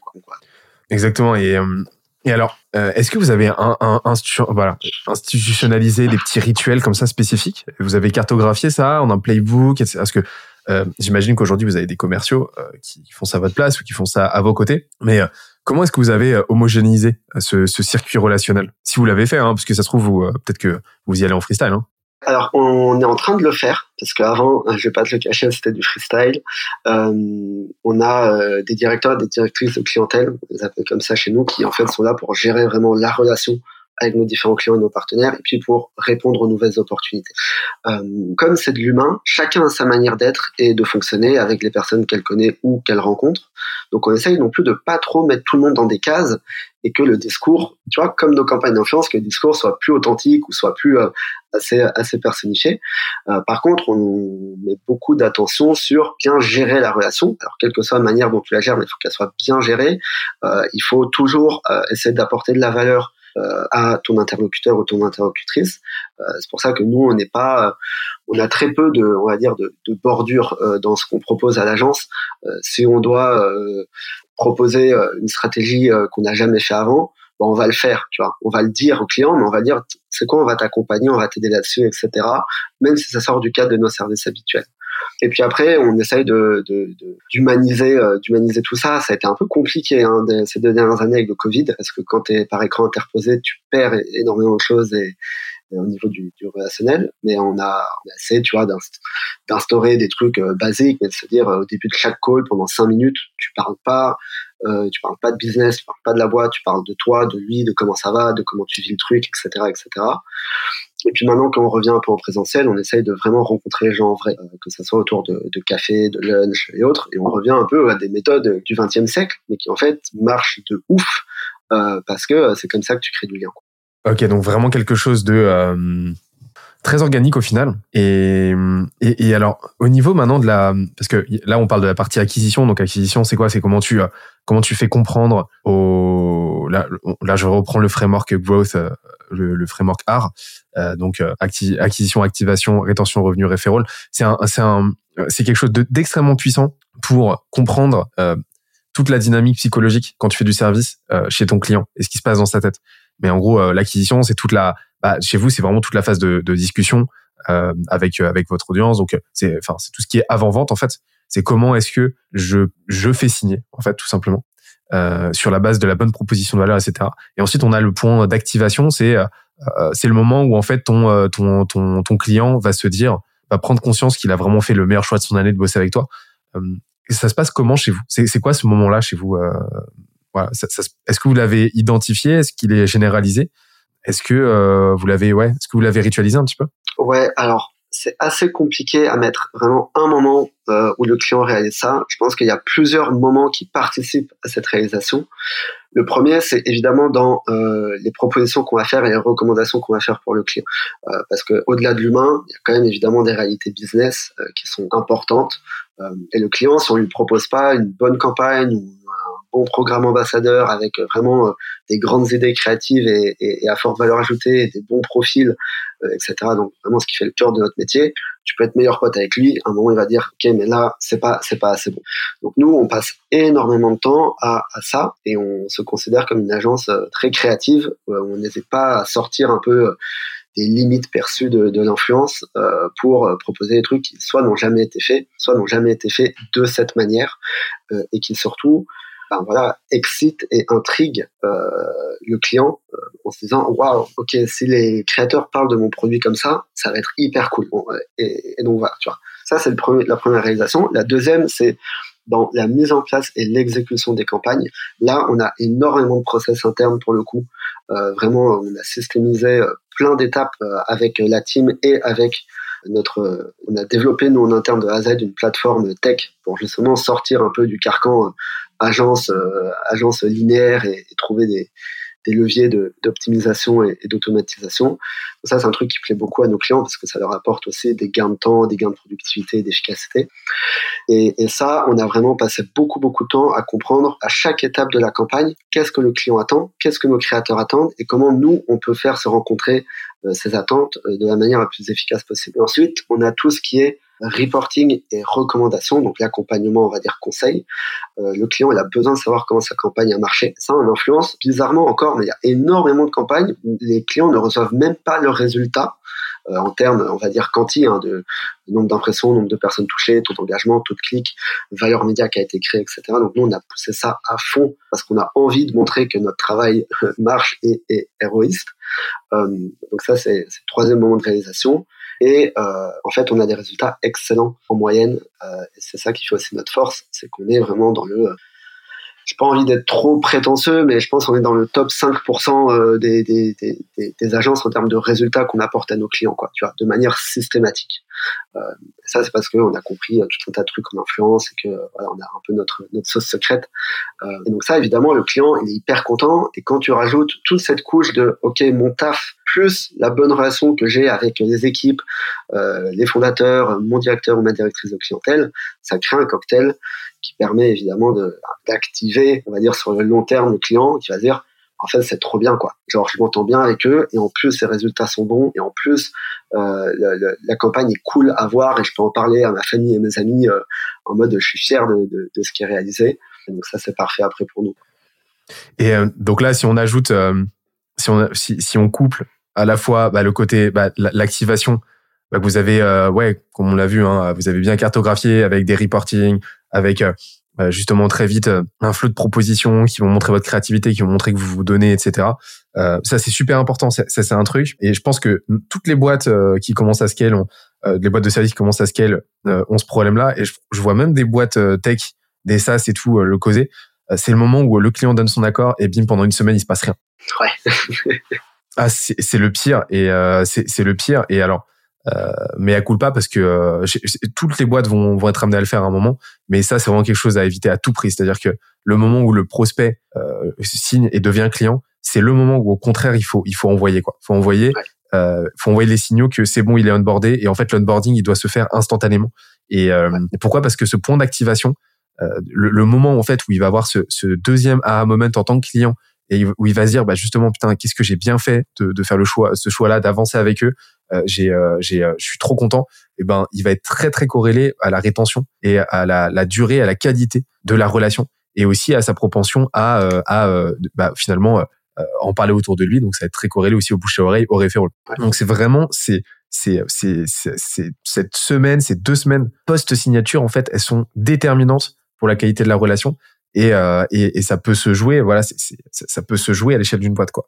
Et euh, mais donc si on au final on ajoute non seulement d'un côté euh, bah, ce point d'activation qui est très fort et en plus de ça bah, la, satisfaction liée à la qualité de la relation et en plus aux résultats qui sont ouf bah c'est là qu'on arrive à une grosse rétention à des clients qui restent etc et qui en plus de ça vont en parler autour d'eux. Et d'ailleurs justement au niveau de là aujourd'hui de votre distribution euh, c'est quoi vos canaux d'acquisition principaux? Parce que tu m'avais parlé de cold email tout à l'heure un petit peu au début je sais pas si vous en faites encore tu peux parler un peu de LinkedIn euh, j'imagine qu'il y a du bouche à oreille mais comment ça s'organise aujourd'hui?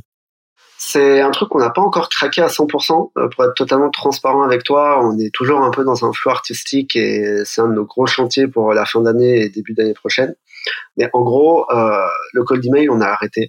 Euh, maintenant, ce qui se passe, c'est que on a environ 90% de nos clients ou de nos prospects qui viennent en inbound. Et pour nous, l'inbound, il y a deux canaux, enfin deux versants. Il y a le versant vraiment inbound direct. Le client a entendu parler de nous euh, et il vient. Donc ça, comment ça se passe C'est LinkedIn, beaucoup. Tu vois, je suis hyper actif sur LinkedIn. Euh, L'équipe essaye aussi d'être le plus actif possible sur LinkedIn. Ça vient aussi de nos agences partenaires c'est un truc, on n'en a pas vraiment parlé, mais tu vois, la communication, elle a tendance vraiment à, le plus souvent, et surtout pour des gros comptes, à se consolider. C'est-à-dire que un, je sais pas moi, un Apple, ils vont venir voir une agence euh, pour tous leurs besoins, et puis cette agence, elle doit se débrouiller pour après trouver les autres agences un peu plus niches pour répondre aux différents besoins. Euh, ils n'ont pas envie d'avoir 14 interlocuteurs. Donc ça, nous, créer des liens forts avec des agences, on va dire, traditionnelles ou de com global, c'est hyper important parce que ça rapporte pas mal de, business. Et après, il y a euh, tout ce qui est, on va dire, euh, notoriété globale, donc euh, la presse, les podcasts, les interventions dans les médias et autres. Donc ça, c'est un versant. Le deuxième versant de, de l'acquisition, c'est le référal. là, effectivement, quand on fait bien notre taf, il y a des clients qui sont extrêmement contents et qui parlent de nous autour d'eux. Et, euh, et, ça, ça représente quasiment la moitié euh, aujourd'hui euh, du, du, du, pipe inbound. Et on en est très très fiers. et c'est beaucoup plus simple encore, tu vois, que le versant, on va dire, inbound traditionnel, parce qu'inbound traditionnel, c'est souvent des gens qui sont curieux et qui disent, ben, ok, expliquez-moi, venez, on fait connaissance. Les clients ou les prospects qui arrivent parce que quelqu'un leur a parlé de nous, un autre client, c'est directement, ah, un tel client m'a parlé de vous, il est hyper content, venez, on travaille ensemble, quoi. Euh, parce que j'ai mes besoins. Donc ça, c'est hyper important pour nous. Par contre, on l'a pas systématisé. Euh, c'est un truc qu'on aimerait bien faire, c'est de, on va dire, de processiser un peu plus la partie référale pour, euh, pour nos clients existants. Et puis après, les 10% d'outbound, ça, c'est littéralement uniquement soit du, du Google Ad ou alors vraiment on est inscrit sur pas mal de sites spécialisés qui répertorient des appels d'offres publics, privés, etc. Euh, et où lesquels des fois tu as des bonnes opportunités, surtout dans le public, parce que les boîtes publiques sont obligées de publier publiquement leur appel d'offres et donc de faire des, ouvertures à la concurrence euh, assez larges auxquelles en fait tu peux postuler euh, de manière proactive c'est un truc qui est vraiment sous côté. Hein. Il y a peu de gens qui qui le voient, mais pour l'avoir vécu, ouais, il y a une vraie différence entre un lead inbound bah, qui te connaît pas et un lead euh, qui a été recommandé en fait. Tout simplement parce que la, la confiance, qui est un des déterminants principaux de la vente, bah, est déjà est déjà est nettement supérieure. Et, euh, et ça, c'est très correct. C'est quelque chose que tu maîtrises pas. Enfin, que tu peux. C'est vrai que c'est un truc que tu peux euh, euh que tu peux intentionnaliser en fait euh, en demandant expressément un, une intro, un, un référol à tes à tes clients, aux clients avec lesquels ça se passe bien. Et quand tu choisis le bon moment, le bon timing, bah ça peut vraiment super bien marcher. Mais quand c'est fait spontanément, c'est encore mieux. Donc c'est pas quelque chose que tu peux prévoir, mais euh, mais finalement on en revient à la qualité de, de ce que tu délivres au final hein, et à la qualité de ton de ton service ou de ton produit. Et, euh, et sur LinkedIn, comment vous opérez là aujourd'hui? Sur LinkedIn, on opère euh, que je poste, euh, j'essaye de poster plusieurs fois par semaine. Euh, j'essaye d'être le plus transparent possible. C'est-à-dire que je fais souvent, euh, je fais pas mal de posts où tout va bien, tu vois, le côté un peu égocentrique et ouais, trop bien, nos succès, nos victoires et tout. J'essaie de faire pas mal de posts aussi quand ça va pas ou quand ça va moins bien, euh, parce que je trouve ça hyper important. Euh, si, si je me la pète quand ça va bien, de, de la péter entre guillemets aussi quand ça va pas. Et, euh, et j'essaye de lier en fait et d'alterner les posts vraiment centrés sur la boîte avec les posts centrés sur notre expérience entrepreneuriale notre expérience en tant qu'équipe, et puis des posts un peu plus centrés sur l'actualité social média.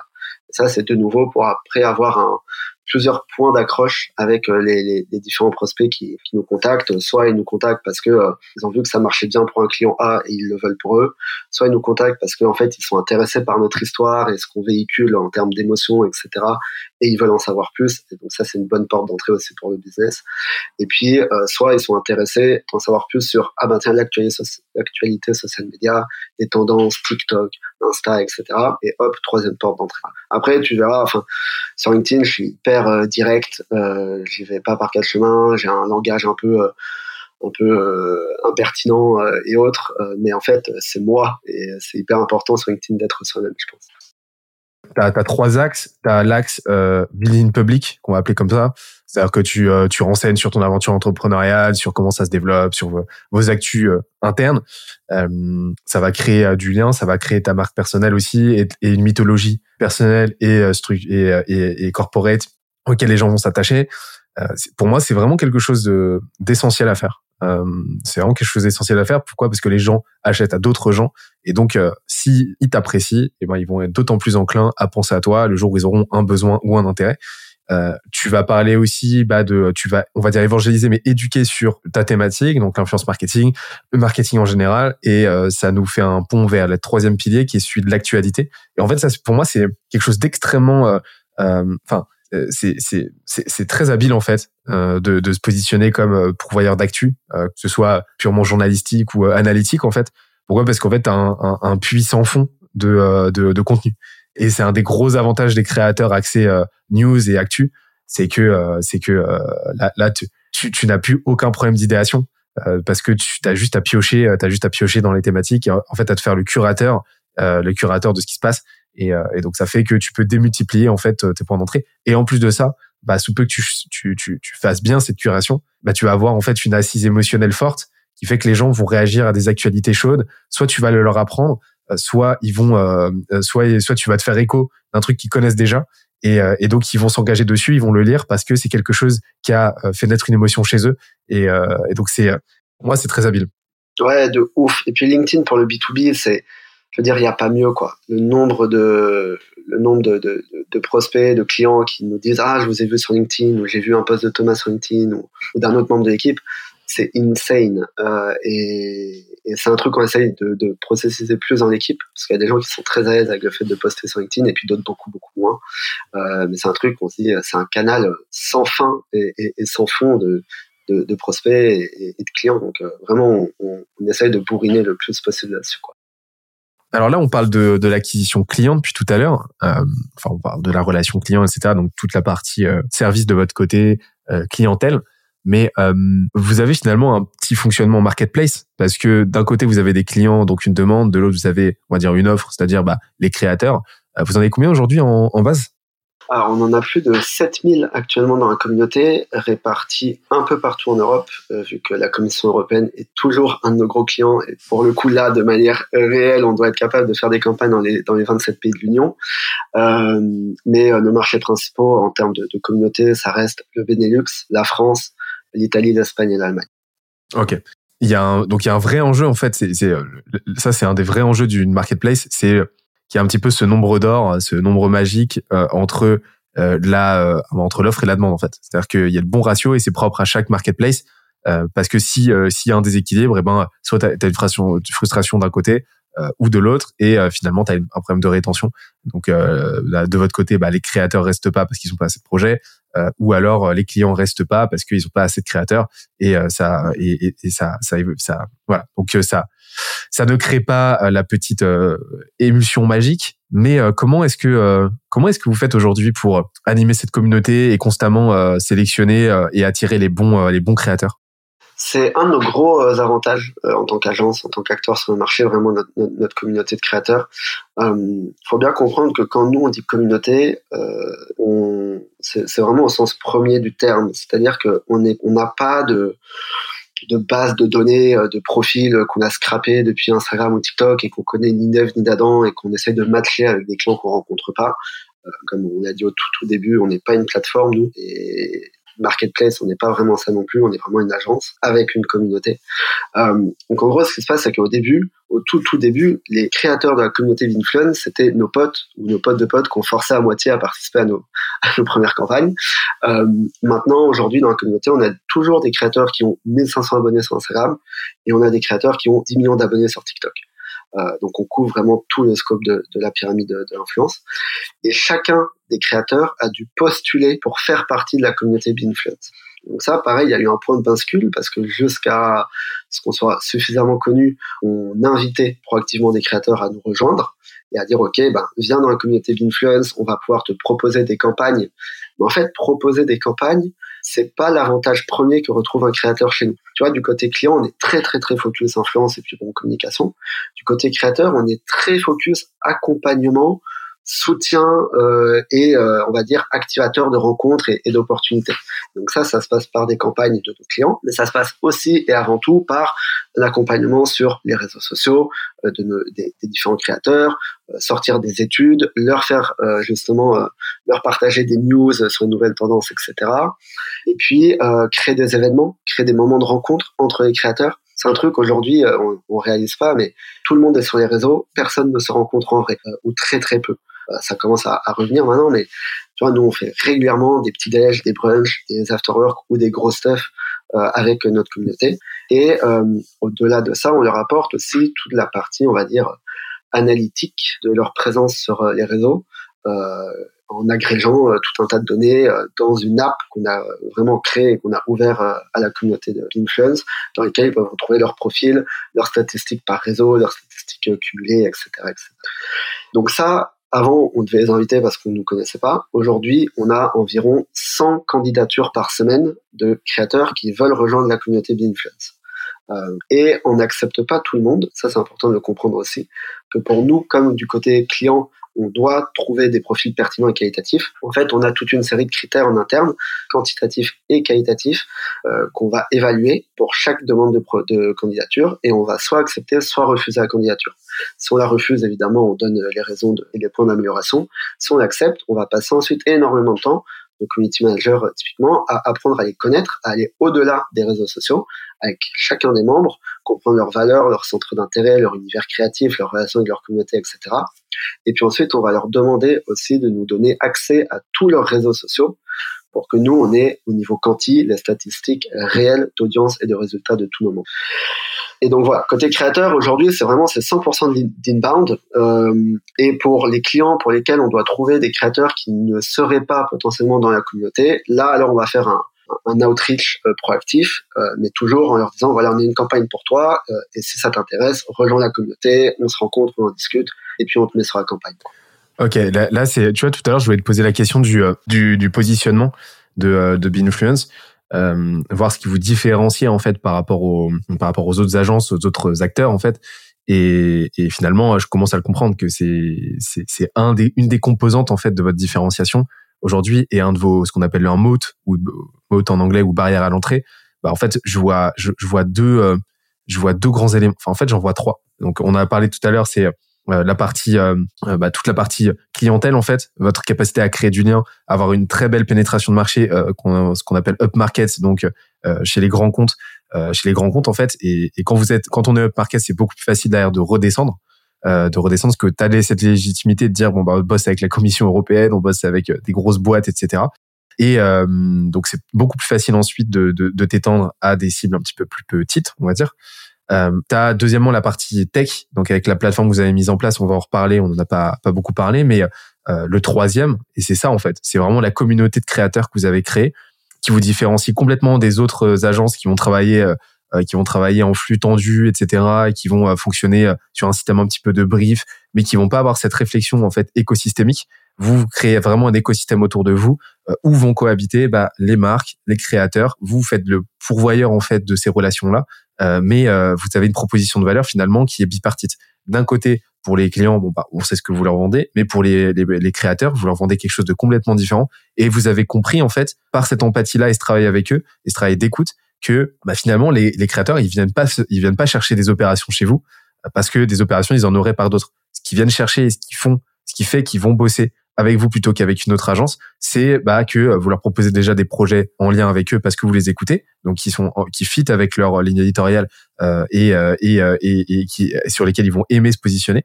Et, et en plus de ça, bah, vous leur apportez, bah, vous êtes un peu un accompagnateur de, de, carrière finalement, et vous leur apportez du conseil, vous leur apportez du réseau, et, et vous avez compris que finalement c'est c'est ça qui venait chercher chez vous. Et en fait, ça, ça vous constitue un, un, un élément différenciateur qui est juste surpuissant. Quoi. C'est ça, c'est exactement ça. Et en fait, c'est, ouf parce que on a régulièrement euh, des créateurs qui viennent nous voir et qui nous disent euh, ah ben j'ai euh, une marque ou une autre agence qui m'a proposé de, travailler en direct. Et en fait, je leur ai dit non, il vaut mieux passer par Binfluence parce que je les connais, ils sont hyper cool et j'ai l'habitude et l'envie de travailler avec eux. Et, c'est assez fou. Il y a un système un peu pernicieux dans, les appels d'offres d'influence où tu dois toujours essayer, avant que le contrat soit signé, de proposer des profils pertinents aux clients pour montrer que tu as compris son besoin, son public cible, etc. Et il y a, des créateurs qui euh, systématiquement viennent nous dire ah ben j'ai été contacté par vous et euh, deux autres agences. En fait, aux deux autres agences, j'ai dit non, ça m'intéresse pas. Euh, et à vous, ça m'intéresse, mais j'ai envie de le dire à vous parce que j'ai envie que ce soit vous qui gagnez et que on puisse on puisse bosser ensemble quoi. Et ça, ça s'est fait par une relation de confiance. Vraiment, nous, a énormément de temps passé à comprendre qui sont les créateurs, quels sont leurs besoins, leurs envies, euh, leurs motivations, etc., etc. Et qui nous permet ensuite après de matcher les créateurs les plus pertinents avec les campagnes et faire créer des, résultats euh, assez ouf pour, euh, pour nos clients. C'est ça, parce qu'au final, tu as un effet de réseau qui est énorme, qui fait que tout le monde est content de bosser. Et quand on est content de bosser, on met la bonne énergie. C'est bête, on en revient à des réalités très organiques, très humaines, très, très émotionnelles, mais c'est, c'est, c'est, c'est complètement vrai. Je pense qu'un un, un créateur qui qui est, qui est, qui est vraiment euh, qui est vraiment surmotivé, super content de travailler avec une marque, qui est honoré de travailler avec cette marque, etc. Parce que ça fait partie de son propre giron personnel, bah va va y mettre beaucoup plus de cœur euh, qu'une OP qui est un peu impersonnelle, etc. Enfin, on, les connaît, on les voit, on, on a tous on a tous en tête. Et, euh, en fait, euh, donc là j'ai parlé du concept d'effet de réseau, mais vraiment c'est ce que vous mettez en place et et en fait, cette, euh, ce qu'on appelle la flywheel, euh, la flywheel de, de, de, de Binfluence, en fait, elle est lancée. C'est-à-dire que ça se nourrit constamment. C'est-à-dire que euh, la valeur que vous apportez au créateur fait euh, fait qu'il reste, que euh, ils font appel à d'autres, qui font, enfin, qu'ils en font venir d'autres. Et de l'autre côté, donc ça sert directement la qualité de vos prestations parce que vous avez plus de créateurs, donc vous avez une diversité et une qualité de prestations qui va être qui va être de plus en plus qualitative parce que en plus de ça, bah, plus vous avez de monde, plus euh, plus vous avez d'entrants, plus vous pouvez vous permettre d'être sélectif et donc de sélectionner les meilleurs créateurs. Donc ça sert in fine la qualité de votre de votre service euh, et la qualité du résultat que vous allez générer. Donc vos clients sont contents, ils restent plus, ils payent plus, ils en font venir d'autres et c'est comme ça qu'en fait par vase communicant euh, la, la la flywheel elle est bouclée et que ça ça ça n'en finit plus de grossir quoi.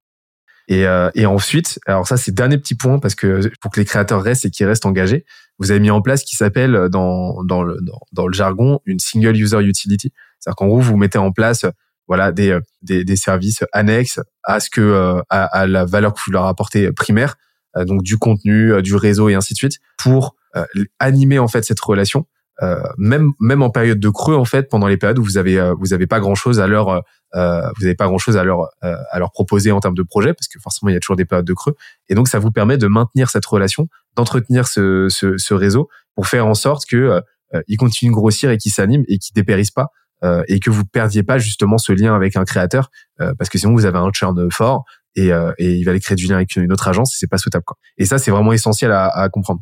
Ouais, c'est exactement ça. Et, en plus de leur apporter de la valeur en dehors des, des collabs, on leur apporte, enfin, on leur donne aussi énormément de liberté. C'est-à-dire que nous, on est, tu vois, alors, pour l'immense majorité de la communauté de créateurs euh, chez Binfluence, on n'a pas de contrat d'exclusivité avec eux. C'est-à-dire que en dehors de nos campagnes, si ils veulent faire une autre campagne à un moment avec une marque en direct ou une autre agence, ils, ils ont le droit.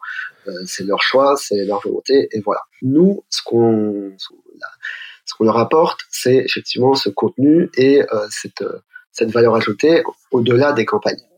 Et ce qu'on voit, c'est que ça marche extrêmement bien parce que en fait, on a des créateurs qui euh, une année vont bosser, je sais pas moi, 12 fois avec nous, et puis l'année suivante vont bosser deux fois avec nous, parce qu'en fait, il y a moins de clients ou moins de campagnes qui correspondent à vraiment leur univers et, leur centre d'intérêt, mais ils sont toujours aussi engagés, et quand on va les recontacter l'année d'après, ils seront toujours aussi chauds de bosser avec nous, avec toujours le même lien, etc. Parce que ils ont, ils ont été, euh, on les a gardés activés entre guillemets à travers nos événements et les autres ressources qu'on met à leur disposition.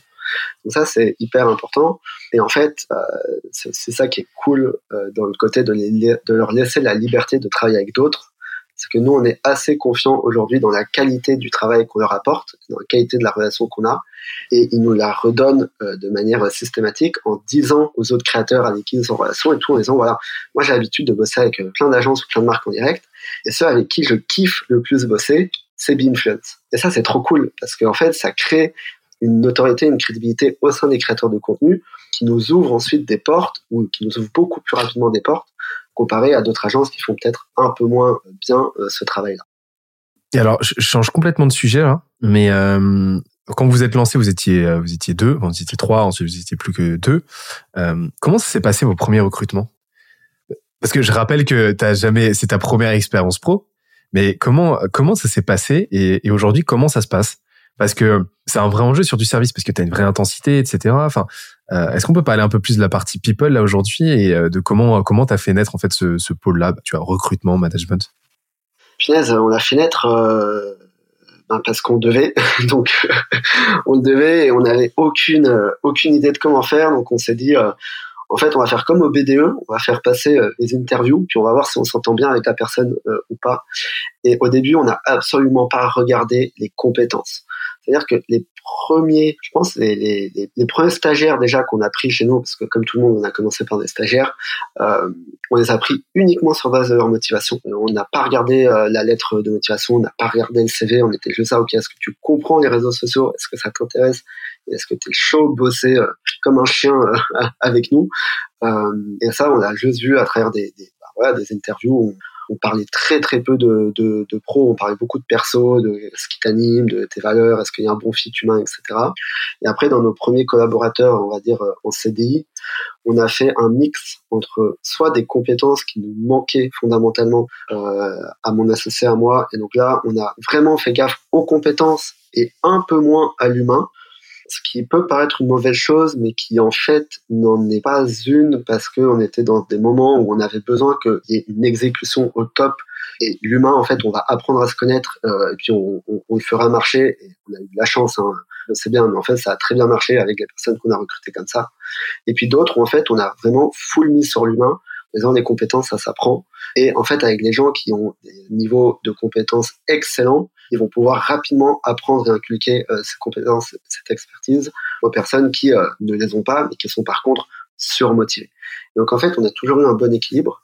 Euh, on a toujours fait les interviews, mon associé et moi. On n'a pas encore délégué, tu vois, on a dû voir plus de 500 personnes, je pense, en entretien. Ça nous prend toujours énormément de temps, mais c'est un truc qui est fondamental pour nous, donc on continue de le faire nous. Et euh, on a toujours un peu cette cette double, double, ces doubles jumelles entre compétences et euh, motivation.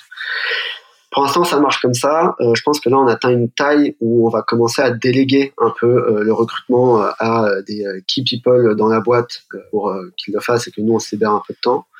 Mais, mais c'est un truc qui est, qui, est, fondamental et je trouve qu'il y a trop de boîtes aujourd'hui qui ne passent pas par là, qui soit recrutent sur CV, soit délègue ça des cabinets de recrutement et tout, mais après, je pense que ça pose des problèmes hyper forts au niveau de la culture et du fit de la boîte. Mais alors ça, c'est un vrai... Euh, un... Donc vous avez commencé avec des stagiaires, c'est ça au début? Ouais. Ok. Et, et, très vite, de ce que je comprends, vous avez choisi, euh, vous avez opté, parce qu'au début, stagiaire, forcément, il y avait une question de, de, de, rentabilité de cash, mais très vite, en fait, vous avez euh, opté pour des profils plus seniors, c'est ça? Ouais, bah, on a opté pour des profils plus seniors et aujourd'hui, on a la moitié de seniors des gens qui ont déjà de l'expérience, qui avaient déjà de l'expérience avant de revenir, euh, enfin de venir chez nous. Et après, on a une bonne moitié où c'est des gens qui avaient zéro expérience pro, qui en fait sont formés sur le tas, mais dans le moule euh, de Binfluence, tu vois. Et ça, c'est hyper agréable. Et donc, euh, donc vous faites cohabiter les deux. Euh, ouais. C'est c'est pas une mauvaise chose, je trouve. très souvent, sais, la majorité des boîtes au début se, se pense plus judicieux dans une optique d'optimisation du cash de, euh, de, de faire appel à des juniors, euh, donc euh, des stagiaires, des alternants et ensuite des profils euh, très très jeunes avec peu d'expérience. Euh, mais mais l'autre l'autre approche se vaut aussi tout autant en fait d'investir dès le début, comme tu l'as dit, dans vraiment des compétences et, et dans dans une certitude, dans une quasi certitude que ça va être correctement exécuté. Euh, et que euh, et que la montée en compétences a déjà été faite a posteriori parce que quand tu payes un, profil senior, tu payes déjà des compétences donc tu payes, euh, tu, tu, tu décaisses en fait déjà de prime abord tout, euh, toute la phase de montée en compétences dont tu auras besoin un junior. C'est-à-dire que la prise de poste sera plus rapide, etc. Et donc au final, bah, euh, la rentabilité d'un poste senior, surtout au début où t'as pas encore bah, toutes les couches de management, t'as pas encore tout le système de montée en compétences, ainsi de suite, bah euh, finalement euh, va être beaucoup plus rentable. C'est un fait quoi. Et donc vous avez fait ce choix-là et aujourd'hui en fait, ça, vous avez plutôt un ratio de 50-50 avec des profils seniors qui sont en place, qui délivrent avec un output fort, et euh, mais avec qui potentiellement le culture fit. En tout cas, c'est moins le focus. et des profils un petit peu plus juniors qui vont être déjà formés par les, les seniors, qui progressent sur la durée et euh, et, euh, et qui qui insufflent aussi une énergie aussi, j'imagine une créativité parce qu'ils arrivent, ils sont pas formatés, etc. Et donc ça permet aussi d'identifier de nouveaux sentiers, de nouveaux sentiers à explorer, de nouvelles façons de faire. Ouais, c'est exactement ça. Et, tu vois, on parle énormément de culture d'entreprise. Euh, moi, je trouve que c'est un peu, déjà, c'est un terme un peu galvaudé, et ensuite, c'est un terme qui est mal utilisé, où en fait, euh, t'as des gens, ils sont trois, ils disent, la culture de la boîte, c'est ça, et en fait, quand on sera 300, bah, ça devrait être ça, et on prend personne qui sort de la culture. La culture d'une boîte, elle évolue constamment, avec les personnes qui viennent, les personnes qui s'en vont, euh, l'évolution de la boîte, et puis la réalité du, du terrain et de l'aventure. Donc, tu vois, nous, on a pris des profils seniors euh, qui euh, n'avaient jamais bossé en startup, euh, qui n'avaient euh, jamais euh, bossé dans l'influence, mais qui, par contre, avaient des, des, expertises hyper pointues sur la relation client, les cycles de vente, les l'account management, etc. Et surtout de comment se passe une boîte dans notre industrie. Nous, en fait, mon associé et moi, on a investi dans des profils seniors pour leurs compétences mais pour ce qu'ils pourraient nous apporter à nous. Parce que comme c'est notre première expérience pro, il y a plein, plein, plein d'aspects du quotidien de la gestion d'une boîte qu'on ne connaît pas, tu vois, et qu'on connaissait pas. Et eux, en fait, en ayant ces, ces expériences pro avant, ils ont pu nous guider, ils ont pu nous dire, ah ben tiens, ça, ça se fait comme ça. Ça, ça se fait pas comme ça. Ça, il faudrait le mettre en place. Ça, il faut abandonner. Ça, il faut l'augmenter, tu vois. Et, nous, ça nous a hyper fort formés. Et après, la culture, en fait, elle, s'est créée avec les collaborateurs et collaboratrices de, l'agence. Euh, et aujourd'hui, on a une culture qui est hyper cool, mais la culture d'aujourd'hui, je pense, ne sera pas celle de demain, ne sera pas celle d'après-demain, et ça ne pose pas de problèmes fondamentaux, tu vois. Et, et en fait, on s'est libéré de, de, ce carcan où tu dis, ouais, la culture de ta boîte, c'est le truc le plus important, il faut écrire les valeurs et, et, et, et, pas en déroger. Nous, on n'a pas fait ça. Euh, ça marche de ouf. Euh, et en fait, il y a une très forte mixité et diversité de profils, et, c'est ça qui fait notre force aussi, quoi. Je trouve ça super intéressant cette idée de, de culture un peu évolutive, forcément parce que la boîte grossit, euh, les, les, les, profils, bah, les profils vont euh, vont pas être tous les mêmes, etc. Encore une fois, euh, il y a des profils juniors, des profils seniors, donc des modes de fonctionnement qui diffèrent. et je trouve ça intéressant de d'avoir cette approche très très progressive en fait où bah, la culture se forme, se déforme, évolue. Mais c'est quoi le lien C'est quoi tu vois la, la, la, la, le tronc commun qui lie tout le monde dans la boîte? Le lien, c'est l'ambition euh, qu'ont les gens, euh, non seulement pour la boîte, mais surtout pour eux-mêmes. Euh, ça, c'est hyper important pour nous. On veut des gens qui soient, ambitieux. On veut des gens qui soient, qui aient des fortes personnalités. alors ça, ça peut s'exprimer de plein de manières différentes, mais en fait, on est dans une industrie où on se doit de remettre en cause le statu quo.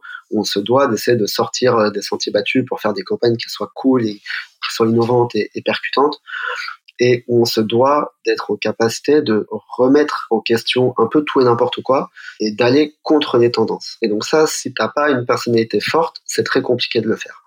Donc on cherche un peu des pas des déviants, mais en tout cas des originaux euh, dans leur manière de, voir les choses. Après, euh, voilà, c'est fondamental. Et donc, ces deux liens, ça fait qu'on a une boîte hyper ambitieuse où on se donne toujours à fond pour nos clients, nos créateurs, et puis pour où est-ce qu'on veut amener la boîte, parce qu'en fait, en amenant la boîte le plus haut possible, on s'amène le plus haut possible. Et euh, où, dans cette ambition, on remet toujours euh, plein de choses en question euh, au niveau de la créativité, de nos process, de comment on fait ça, etc. Ce qui fait que ça, ça fait une boîte un peu déstructurée euh, en tout cas, quand tu regardes de l'extérieur, ça peut paraître un peu chaotique, quoi, ce que je te dis. En fait, de l'intérieur, c'est un chaos qui est euh, mis au service euh, de l'efficacité des campagnes, de nos clients et, du fonctionnement de la, boîte. Et donc ça, voilà, nous, c'est ce qu'on recherche chez les gens qu'on qu interviewe et qui veulent nous rejoindre. et, et c'est le plus important. Qu'est-ce que tu appelles un chaos? C'est un chaos de euh, peut-être en trois mois on va remettre en cause cinq fois un process tu vois. C'est un chaos de peut-être en, en, sur euh, deux heures de brainstorm on va venir avec 49 euh, idées créatives. Euh, et on va essayer de défendre nos idées et en fait les idées qui arrivent à être le mieux défendues c'est celles qu'on va garder à la fin. C'est un chaos où peut-être on va tenter un truc et puis deux jours après on va faire exactement son contraire juste pour voir ce que ça donne et en fait, euh, ça, on pourrait le voir comme une perte de temps, mais en fait, non, c'est juste une recherche de euh, du meilleur process, de la meilleure idée, du meilleur moyen de faire ça, qui nous permet ensuite de délivrer des résultats à nos clients, à nos partenaires et à nos créateurs. Et, et c'est assez fatigant parce qu'en fait, tu n'arrives pas à l'agence le matin en disant, OK, ça c'est comme ça et puis et puis let's go. Il y a toujours un truc qu'on va changer, qu'on va remettre en question et autres.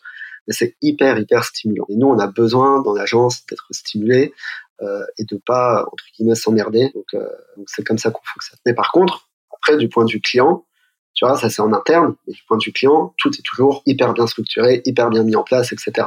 Juste que dans la cuisine, c'est la jungle. Mais voilà. imagine, euh, imagine, tu, tu rappelles ton client euh, cinq fois dans la semaine pour lui expliquer que le process a changé. ouais, mais voilà. L'activation, on n'y est pas là. C'est la désactivation là. et euh, et donc en fait là, si on devait résumer, il y aurait deux grandes valeurs qui se dessinent. Ça serait ambition et passion, quoi, mmh. quelque part. Ce serait vraiment ambition, donc l'ambition de toujours mieux faire, donc de pas hésiter à challenger le statu quo, pas hésiter à se réinventer, euh, faire euh, aller y aller euh, avec cette idée aussi de vélocité, cette idée de, collectif de collectif individualiste en fait où voilà c'est une somme d'individus. C'est vraiment comme ça qu'on se, se définit aussi chez Skesia tu vois. C'est-à-dire que le collectif prime sur tout mais on n'oublie pas que c'est une somme d'individus et que chacun a ses ambitions personnelles et, et l'idée c'est en fait que tout le monde s'aligne dans la même direction mais que les, les, les ambitions personnelles s'alignent avec les ambitions collectives. Et à partir de là, bah, euh, t'as une collectivité qui euh, qui, euh, qui, qui fonctionne de fou. Et après, bah, cette idée de de passion, donc l'idée de de, de de de bosser le mieux possible, euh, bah, de se faire un peu l'émissaire déjà de de de, de l'influence marketing, euh, de redorer un peu le blason de la pratique, euh, de de bosser correctement pour les clients, enfin de surdélivrer pour les clients, et et cette idée aussi de, de ouais de créativité euh, de, de, créativité qui est, qui est fondamentale chez vous euh, parce que bah, vu que vous aimez ce que vous faites, vous avez envie de, de, de vous réinventer, de progresser, et donc ça va de pair avec énormément d'idées. Euh, et, euh, et, et, en fait, je trouve que ça ça résume pas mal en fait tout ce qu'on s'est dit jusqu'à présent et, euh, et, je trouve que tu les incarnes vachement bien et tu les illustres pas mal. Quoi. Eh ben, merci beaucoup. Trop bien. Et eh ben écoute, euh, je te propose qu'on qu'on attaque la voilà, on, on, on termine l'échange tranquillement. Moi, j'avais quelques petites questions un petit peu plus scriptées. Euh, Parce que là, là, vraiment, c'était à capella hein, depuis le début. Euh, comme vous le savez, c'est vraiment une discussion d'entrepreneur à entrepreneur. Donc, euh, euh, on discute et je rebondis, etc. Et, et là, en fait, j'avais quelques quelques petites questions que je pose un petit peu un petit peu systématiquement. alors, la première, c'est est-ce que voilà, est-ce que ce serait quoi aujourd'hui les, les, les trois sources les trois sources d'information euh, les trois sources ouais, qui, qui, te permettent de monter en compétences en continu euh, en entrepreneuriat et sur euh, tout ce qui s'y rapproche euh... J'ai dit trois, ça peut être, ça peut être moins, ça peut être plus. beaucoup LinkedIn, mine de rien, parce que je poste sur LinkedIn, mais je consomme énormément de LinkedIn. donc ça, je trouve qu'il y a, il y a pareil une, une valeur ouf qui est qui est donnée à, à ceux qui prennent le temps de. Et de plus en plus, en plus. Ouais, de ouf, de ouf. Donc ça, c'est trop bien. Je suis un addict euh, des newsletters. Euh, mais vraiment, c'est un point, c'est abusé en fait. Genre, j'ai une boîte mail uniquement pour mes newsletters. Ah Genre, ouais. Euh, ouais. Et, et, donc, je lis le plus possible. Beaucoup de trucs en anglais, euh, US, UK, euh, euh, pays émergents. Et euh, j'écoute beaucoup, beaucoup de podcasts. Ok. T'as des noms à nous donner là, newsletter, podcast Ouais, euh, podcast. Euh, alors en FR évidemment, les jeunes branches. Euh, j'écoute pas mal euh, Génération Do It Yourself de, Mathieu Stéphanie. J'écoute, j'écoutais à l'époque, c'était ouf pendant le Covid, Radio Château de Jean Laroche Brochard. je trouvais que c'était incroyable. C'est dommage qu'il a arrêté, mais bon, manque de temps, j'imagine. et puis après, en anglais, j'écoute pas mal Pivot, P-I-V-O-T, de Scott Galloway et Kara Swisher. Euh, j'écoute My First Million. Euh, alors ça, il faut pas s'arrêter au titre. C'est peut-être le podcast qui a la plus haute dose de valeur ajoutée par épisode. Euh, c'est trop, trop, trop, trop bien. Et, après, en newsletter, tout ce qui est newsletter, on va dire spécifique à l'influence évidemment et à la com. Newsletter un peu plus général, je suis abonné à la newsletter de Benedict Evans, euh, je suis abonné à Not Boring, je suis abonné à euh, la newsletter de Scott Galloway, euh, j'en ai, j'en ai plein. Mais euh, les newsletters, c'est, c'est vraiment en train de devenir le, le, le, le, nouveau média à part entière. Et en fait, il y a, y a un truc qui est incroyable avec la newsletter, c'est que la relation que tu vas créer avec ton audience est juste folle. Et en plus, tu es complètement résilient, quoi. C'est-à-dire que tu possèdes complètement ton audience. C'est le seul canal qui te permet en tant que créateur de posséder pleinement ton audience. Et, euh, et, euh, et, et, ça, c'est ça, c'est pareil aujourd'hui parce que tu, tu dépends d'aucun, d'aucune plateforme, d'aucun algo t'es libre en fait. Et, et, en plus, la valeur ajoutée, t'as aucune limite de temps, de, de place, de caractère, donc tu peux envoyer toute la valeur que tu veux, quoi. Et, et ce serait quoi les, les, les, livres? Alors, ça peut être livres, films, documentaires qui t'ont voilà, qui t'ont apporté le plus, qui t'ont apporté le plus en fait. Euh, en livre, euh, la biographie d'Elon Musk m'a beaucoup apporté, euh, mais pas du tout parce que j'idolâtre euh, Musk, mais plutôt sur sa manière de se dire que c'est pas grave de tout perdre si c'est pour tout gagner. Euh, et je trouve que ça c'est ça c'est ouf. Euh, ça m'a ça m'a donné pas mal de confiance en moi dans juste mon aventure personnelle et, et ma vision d'entrepreneuriat. en film, la vache, je sais pas, c'est où J'ai jamais réfléchi à la, question. euh, mais je pense que je, regarde plein de films et plein de séries. Je pense que j'ai été nourri énormément de, plein de trucs, de références que tout le monde euh, a ou devrait avoir. Euh, une série qui m'a énormément fait rire euh, et qui a aussi démystifié un peu tout, euh, tout l'écosystème plutôt Silicon Valley. Ben, c'est la série Silicon Valley. Je sais pas si tu l'as vu. J'ai vu quelques épisodes. C'est ah, c'est troublant. ouais. c'est qu'apparemment ça énervait pas mal de monde là-bas parce que c'est trop réaliste. Mais c'est ça, c'est ça, et, et, et, je trouve ça ouf en fait de, de voir que l'entrepreneuriat, c'est rempli d'ego, de, illusions, de mecs qui n'y connaissent rien et qui, qui essayent pourtant. Et, voilà. Donc ça, c'était vraiment cool. Et, euh, et, et, je trouve que en plus, c'est marrant parce que, euh, tu vois, au même titre que euh, euh l'art, la, notamment les romans, la littérature, c'est un peu, pour moi, le meilleur moyen. tu sais, on dit souvent que c'est un peu le bras armé de la philosophie, par exemple, parce que tu vas mettre en scène justement toute une pensée philosophique euh, dans un roman. Euh, et euh, avec toute la latitude humaine, émotionnelle, etc.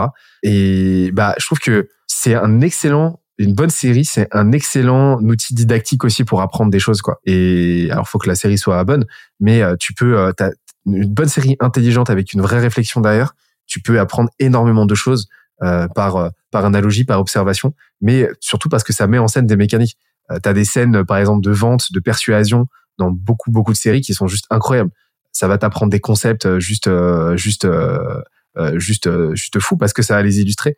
Et Silicon Valley, bah j'ai pas j'ai pas regardé en entier, mais ça en fait partie parce que tu vas comprendre un petit peu toute la mécanique de création d'une boîte, pas sur le papier, pas en théorie, mais en pratique. Voilà, bah une startup qui justement a le potentiel de tout gagner, euh, mais aussi de, de tout perdre, bah s'opère en fait. Et je trouve ça, je trouve ça vraiment vraiment très intéressant d'un point de vue pédago quoi. Ouais, et, je trouve que ça démystifie. Euh, il y a, celle-là, il y a une, beaucoup plus récente qui s'appelle The Bear, euh, qui est pas du tout sur une startup, mais sur un petit, un petit restaurant euh, que doit reprendre un, chef. Euh, et je trouve que ça te montre extrêmement bien que l'entreprise, l'entrepreneuriat, quelle que soit la forme, c'est chaotique, c'est un bordel, et que c'est normal en fait que ça soit un bordel, et que si t'es pas dans un bordel, il y a, y, a, y a, quelque chose que soit tu fais pas assez fort ou assez vite ou assez bien slash mal pour en retirer des, des, des bonnes choses derrière. Et je pense que vouloir tout structurer et que tout roule, c'est quelque chose qui doit venir bien après. Euh, et qu'au début, si t'as rien de processisé, si t'as rien de qui, qui, qui va tout droit, c'est normal en fait. Et c'est par là que tu dois commencer. Bah c'est euh, c'est pour ça que chez nous euh, on a tu sais on se pose beaucoup de questions. Enfin c'est un peu notre rôle tu vois d'avoir faire beaucoup de R&D autour de l'entrepreneuriat. Et en fait c'est pour ça qu'on a discriminé euh, trois grandes parties dans le cycle de, de vie d'une boîte. T'as vraiment cette phase de traction. En gros c'est euh, comment t'atteins ton premier million quoi en grosso modo. Donc c'est annuel euh, donc c'est euh, là tu vas travailler sur euh, bah, ton product market fit, tu vas travailler sur ton go-to-market, tu vas travailler sur tes compétences en interne clés, donc ce que tu sais vendre, marketer, bah non, bah, apprends ton réseau et ainsi de suite. Donc là, c'est les quatre composantes clés. Et là ensuite, une fois que tu as atteint le premier million, que l'attraction a fait décoller la fusée, que la fusée là commence à prendre de la vitesse, là tu vas rentrer en phase de momentum. Et c'est là en fait que tu vas parler bah, de euh, systèmes, que tu vas parler de process, et que là tu vas structurer le truc euh, sous forme de euh, cinq piliers. Donc c'est souvent un peu les mêmes, hein, tu vois, marketing. Bah, ceux qui m'écoutent connaissent, hein, mais mais marketing, produit, growth, vente, et ensuite la partie système, donc people quoi. Donc là, c'est uniquement à ce moment-là que tu vas commencer justement à échafauder des process, quelque chose de plus ou moins homogène. Et, et, et ça, et ça, t'as beaucoup beaucoup de boîtes qui ont tendance à à mettre un peu la charrue avant les bœufs, à vouloir mettre en place des notions dans tous les sens, des process de malade, alors que bah ils ont ils ont ils ont trois clients qui se battent en duel. Et après, tu arrives en phase de viabilité où là, tu vas vraiment commencer à parler consolidation financière, cash flow, EBITDA. Mais là, c'est quand justement tu as une, une, une, ambition de scale x10, x100, x100 quoi. Et, donc là, en fait, vous êtes carrément dans cette phase-là, cette phase-là post-traction, où là, vous êtes en phase de momentum. Là, vous commencez à vous synergiser, voilà, à synergiser, à mettre en place des systèmes, mais mais vous gardez bah, justement dans votre ADN ce côté-là très ambitieux qui va de pair avec un chaos, bah, qui final, qui au final devient son propre système, quoi et, euh, qui, est votre mode de fonctionnement à vous. Donc il n'y a pas euh, finalement de voilà, il n'y a, pas de, euh, de bon ou mauvais process parce que le chaos au final quand il est euh, industrialisé, quand il est quand il est apprivoisé, bah, ça devient un process créatif à part entière finalement. Et donc faut pas en avoir peur. Non, c'est clair. Et après, il faut pas non plus dire qu'on restera éternellement dans un chaos. Je pense que tu vois, à long terme, c'est pas tenable. Mais, mais pour l'instant, c'est un état dont on a besoin et qui nous convient pour atteindre nos objectifs. Bah après en fait tu peux l'apprivoiser. C'est-à-dire que après c'est toi qui décides à quel endroit tu mets du chaos, dans quelle échelle quoi. Tu est-ce que tu tu laisses à, l'échelle organisationnelle bah non là maintenant euh, chacun euh, voilà t'as les qui communiquent entre eux etc. Mais en interne dans les pôles ou dans certains pôles tu vas garder ce mode de fonctionnement très chaotique euh, etc. Tu vois. donc euh, c'est ça qui est intéressant c'est quand tu as réussi à apprivoiser le chaos c'est là que tu réussis à en faire quelque chose d'intéressant et que tu arrêtes de le subir. Eh ben écoute, moi je te propose juste de finir très rapidement un peu le résumé ou alors la complément, la complémentarité de tout ce qu'on s'est dit. Ça serait quoi là les trois conseils euh, que tu aimerais donner aux entrepreneurs qui nous écoutent là? Vraiment trois conseils, trois bouteilles à la mer.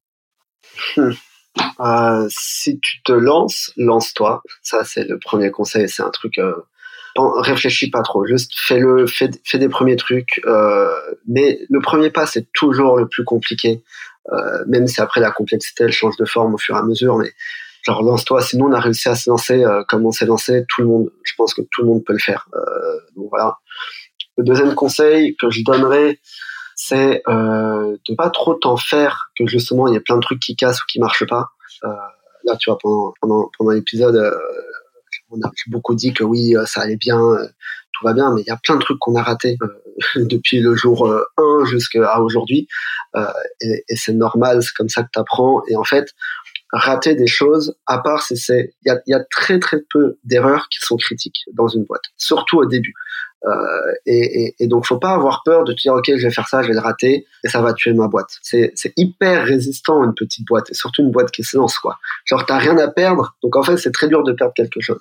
Donc vas-y lance, teste euh, et, et, puis tu verras bien ce qui reste et puis tu auras toujours le temps euh, et la possibilité de, de, te remettre sur le droit chemin si, si vraiment c'était pas bon. Et euh, le troisième, qu'est-ce que je pourrais donner? C'est euh, communique. Genre vraiment, c'est un truc. Moi, quand on a lancé la boîte, j'étais hyper timide vis-à-vis du grand public parce que je me sentais pas du tout légitime, le syndrome de l'imposteur et tout. C'est un truc hyper puissant, mais en fait, faut essayer par la porte ou par la fenêtre de le dépasser et de commencer à te communiquer en te disant un, tu auras toujours des choses intéressantes à raconter et deux, même si t'as pas de choses intéressantes à raconter, les gens ils vont pas t'en tenir rigueur. C'est au pire ils sont indifférents à toi et au mieux ils vont s'intéresser et ça va t'apporter des trucs que, auxquels tu n'aurais même pas pensé, que tu n'aurais pas imaginé. Et, euh, nous, euh, enfin moi depuis que je communique sur LinkedIn, j'ai des opportunités de, de ouf. mais ça en tant qu'entrepreneur, je pense que tu te dois pour ta boîte et pour toi euh, ben de, de, un peu de, de give first et, au moins de, de, raconter un peu ce qui t'arrive et, et, ce que t'en retires comme leçon. Et en plus de ça, toi, ça t'aide à rétrospectivement comprendre. Enfin, c'est, un super pouvoir. Euh, l'écriture, c'est un super pouvoir euh, entrepreneurial. Franchement, euh, je le, je le réalise euh, et, je, vois l'impact que ça. Et tu sais qu'apparemment, il y a énormément de de, de, d'entrepreneurs vraiment des très très très haut niveau aux US qui ont qui jouent qui qui euh, bah, qui sait qui font du journaling en fait quotidien. Ouais. Et euh, c'est quelque chose que je fais trop peu, mais euh, finalement c'est quelque chose que tu peux faire en public hein, en fait, hein, avec LinkedIn, avec Twitter. Bah, tu journales au quotidien quoi, et, et en plus de ça, bah, tu crées un effet de levier parce que bah, tu vas créer du contenu, donc de la visibilité, du personal branding et c'est tout ce qu'on aime. Bah écoute, en tout cas, franchement, là, là je sais que là je sais que tu vas devoir me laisser. Je pourrais, je pourrais continuer. Là, on est sur des rails. Je pourrais continuer pour encore deux heures à discuter avec toi. C'est, c'est passionnant. Merci beaucoup en tout cas Thomas pour, euh, pour ce moment. Bah, merci à toi Benoît. J'espère qu'on se reverra euh, dans un prochain épisode, dans la saison 2, euh, dans la saison 3, dans la saison 4, quand vous aurez fait x10, incessamment sous peu. Mais qu'est-ce qu'on peut souhaiter d'ailleurs justement pour 2023 qui arrive à grands pas là? 2023, euh, un maximum de croissance euh, et un peu plus peut-être de sérénité au niveau perso, puisqu'on en a trop peu parlé, mais c'est quand même hyper hyper prenant hein, de, de lancer une boîte et puis de la faire grandir, grandir, gros, je vais y arriver, grandir. Euh, donc voilà, mais ouais, 2023, on va essayer de tout casser, encore plus que, que, cette année et de manière un peu plus, on va dire, systémique. Donc, euh, voilà, je serais ravi de revenir en parler avec toi quand, quand ce sera le cas ou pas le cas et qu'on aura des, des leçons à en tirer. Sait-on jamais, mais, euh, mais voilà. Bah avec grand plaisir. Tu sais que moi, euh, j'aime bien varier les formats et j'aime bien réinviter. Donc, euh, je, te, je te lance l'invitation là pendant quelques mois, l'intersaison par exemple de la de la saison 2. On, on se fait un petit, euh, on se fait un petit euh, summer vibe ou voilà comme qu'on avait fait cet été. Et puis bah, là, on pourra discuter de sujets un petit peu plus euh, connexes, tu vois, l'entrepreneuriat, on pourra parler des sujets un peu plus perso. Mais c'est vrai que les jeunes branches, on est, on est sur du cartésien, mais euh, au, au, risque parfois de s'écarter un petit peu de cette dimension qui est absolument élémentaire. Mais en tout cas, merci ouais, beaucoup euh, Thomas pour, pour ce moment. C'est vraiment grosse, grosse valeur. Et, euh, et on se retrouve très, très vite, tout le monde, pour un prochain épisode. Et euh, super journée à toi. Top. Merci Benoît. Bonne journée. Salut. Ciao.